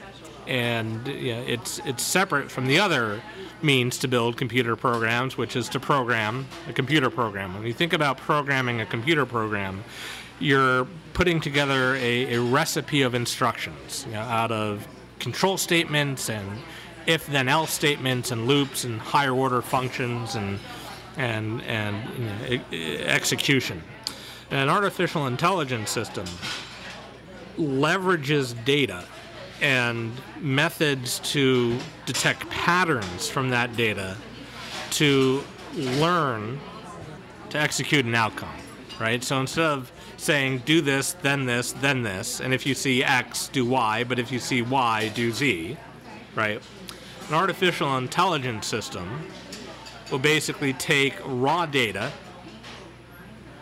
you'll tell it predict for X, and then assuming you've given it enough data and enough time, and again, I'm being very general here, it will try and predict X. So it's more like um, giving it data, giving it a means to solve a problem, and running it through a self test. You can think of it absolutely like that. Um, the way, the reason it's called artificial intelligence is because it essentially building uh, computer programs that mimic in certain limited ways the way humans think and learn, right? So, a very big field in artificial intelligence, one that's le- uh, used in, in, in doing predictive maintenance, is building these computer models that mimic the neurons that fire in a human brain. Right? It's called an artificial neural network. And what's really interesting about artificial neural networks is that they're very good right, at solving problems through pattern detection given enough data. You don't need to necessarily tell it how to solve the problem, right? So if I was going to take an artificial neural network and I was going to feed it with you know, years and years and years of temperature data through air temperature in the bleed system, if I was going to feed it with vibration data and valve open time data and valve close time data, and if I asked it to predict when uh, a, a trim valve was going to fail, right, or a pressure uh, regulator valve is going to fail, right, and I gave it enough data where those failures were prevalent in the data set, it would figure out what information is causal to those failures. It's just amazing, and it's mind-boggling, really mind-boggling. But, but just as we don't necessarily know, right, down to the blueprints and the architecture how the human mind works, right? We don't always know how the neural networks, the artificial. Ah, what a tease. If you want to listen to the rest of this, since we're getting close to the end of the show here, we're going to try to fit in some more feedback. I'm going to have this in the show notes, and you can listen to the rest of this awesome interview that Micah had with Mark Roboff in that uh, place they were in. I forgot what the name of it is uh, in uh, Maine. Maine Diner or something like that. Maine Diner, and I just don't remember the uh, the town. I think I would butcher the name I of think it. I think they'll tell us here in a moment. It will, it'll just be up Yes, to us to pronounce it correctly. It's We're, south of Portland. Okay. Um, waiting for Micah to say something in the chat room. And uh, I hope you guys don't mind, but uh, Maine Diner, yeah, and Wells. Wells. Oh, yeah, that's a tough Is that one. how it's pronounced? well, Wells, well. Wells. Wells. Oh, there seems to be some disagreement. Well or Wells? Yeah. Your well, choice. Wells. Wells. Okay. Anyway, um, Micah, you're such a great interviewer. And Mark, uh, wow, just like like so much good information regarding AI and stuff. And uh, it was a awesome interview. And uh, we got through about three, two thirds, three quarters of it. And I think that it's definitely well worth listening to the rest of it. And again, it'll be in the show notes and you can listen to the whole darn thing. So thanks again for sending that in. It was awesome. Um, oh, Micah says, you missed the best part where Mark says how pilots will become redundant. Oh, that's a good That's tease. probably a good. Oh, That, that is a good over again. tease. Let's start so over. now you now you got to. Uh, that would have lit Jeff's blue touch paper. Well, it's a good thing I didn't hear that part because I probably would have, uh, yeah, there would have been profanity probably. So, I would have repeated it myself. okay. Uh, so we're looking at the Liz. Liz is such an optimist. What do you think, Liz? Seventeen. She Just has like with? so many things in this feedback folder. I'm thinking, what? We're on number. We got through like four. Six. Uh, well, we we got to We skipped around a little bit. Yeah, uh, three. and then You six. didn't even get to four. No, we skipped four and five, and we just played Just six. six. And she has what, 19 in here? Seventeen. 17. I think we should end with seventeen if, if Liz Yeah. agrees. Unless she wants to point us somewhere else. What do you think, Liz? I think we have to learn not not to talk so much. Yes, seventeen for sure. Okay, well, good. yeah, we could just play the feedback and just not talk. Exactly. Just let it run continuously, and then at the end be- be like, Yeah, I think it'd be kind of a boring show because yeah, we wouldn't answer any questions really. what, what- what's the point? Okay, Liz says yes, 17 for sure. Okay, this is from Rick.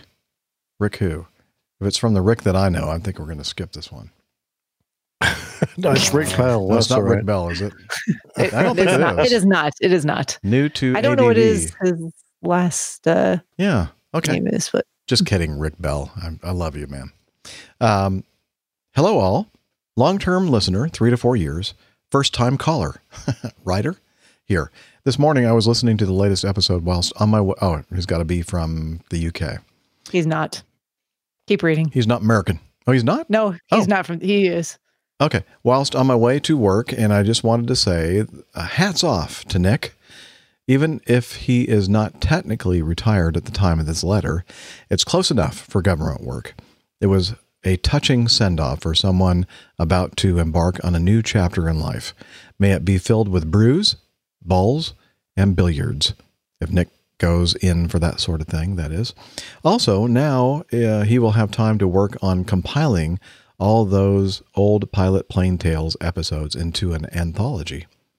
Geez, that would be a very long recording. That, yeah, I don't think that's what he means, though. Oh well, that's No. the only it's going to happen. But it sounds like a a lot of work of to me. Yeah. just make a book. No, I'm not going to make a book. This part is for Steph. I was intending on making it to your meetup that you had in Salt Lake City approximately March through April, but as life would have it, I ended up coming down with a pretty terrific bug and was down for a 10 count. That said, if any of you are ever in the area again, I will do my bestest to make it out. Okay, so he's not from. well, maybe UK. he is from the UK, Okay. but lives in. Well, whilst. Salt Lake City Who- area. who- Amer- Americans don't say whilst. Yeah, but he didn't spell it correctly. I'm Oh, not that's calling you out there, and true. you're spelling Rick, but Yeah. Oh, Rick. Mm. Typo. We'll, we'll, we'll chalk that up to typo. Yeah, Definitely. That E made it in. That wasn't supposed to be there. Anyway, I will do my bestest to make it out. P.S. Steph, from one Jeeper to another, and if the flying community indulges me, have you ever made it to any of the Jeep safaris out here? I have yet as not, but Utah has some amazing, that's all caps, Jeep and off road trails. And it's definitely amazing seeing some of the great backcountry out here. Keep up the great work. And as Nick would say, cheers. Cheers. Cheers. Cheers. No, I have I have not made it to any of the safaris out there. Um, when I lived out there, I did in fact have a Jeep, but it was a grossly underpowered Jeep with kind of um, puny tires. It was my little like you know high school uh, Jeep that I drove around, and uh, it was fun, but definitely was not really. I mean, it was off off road worthy, but not the bestest off road Jeep out there. I would I say. see what you did there. Do you like that? Yeah. Mhm. Um, maybe someday. Currently, uh, you know, I tend only to have one vehicle, um, so I'm a little disinclined sometimes to take it out um, and do crazy things with it because I need it to continue to uh, provide transportation for me to and from work on a daily basis. I don't really want to to bang it up or harm it in any way. Uh, but yeah, I agree. Utah is beautiful, um, especially southern Utah, where all that uh, backcountry uh, rock rock crawling stuff is that they do. It's uh, it's at least worth seeing, um, even if you don't do the jeep stuff. It is beautiful. That is for sure. I almost died once um, on a bike. Oh ride. God, at where Well, thank On you. a- on a Thank bike God you ride. didn't. in Yeah. Utah? Yeah, In before before I even started um, doing podcasting Would have Yeah. saved us all a lot In of the- time. No, I'm just in the nineties. Yeah, too bad I didn't die. that would have been terribly tragic, and we're very Thanks glad a lot, you did. Steph. Yeah, we're Gosh glad you darn it. didn't, and- and the podcast would suffer from that. I take everything back, Steph. okay. Um, so great uh, feedback. Thank you, Rick. And uh, I'm sure we'll have a. I would love to be out there in Salt Lake City for a meetup because uh, I, I love that city.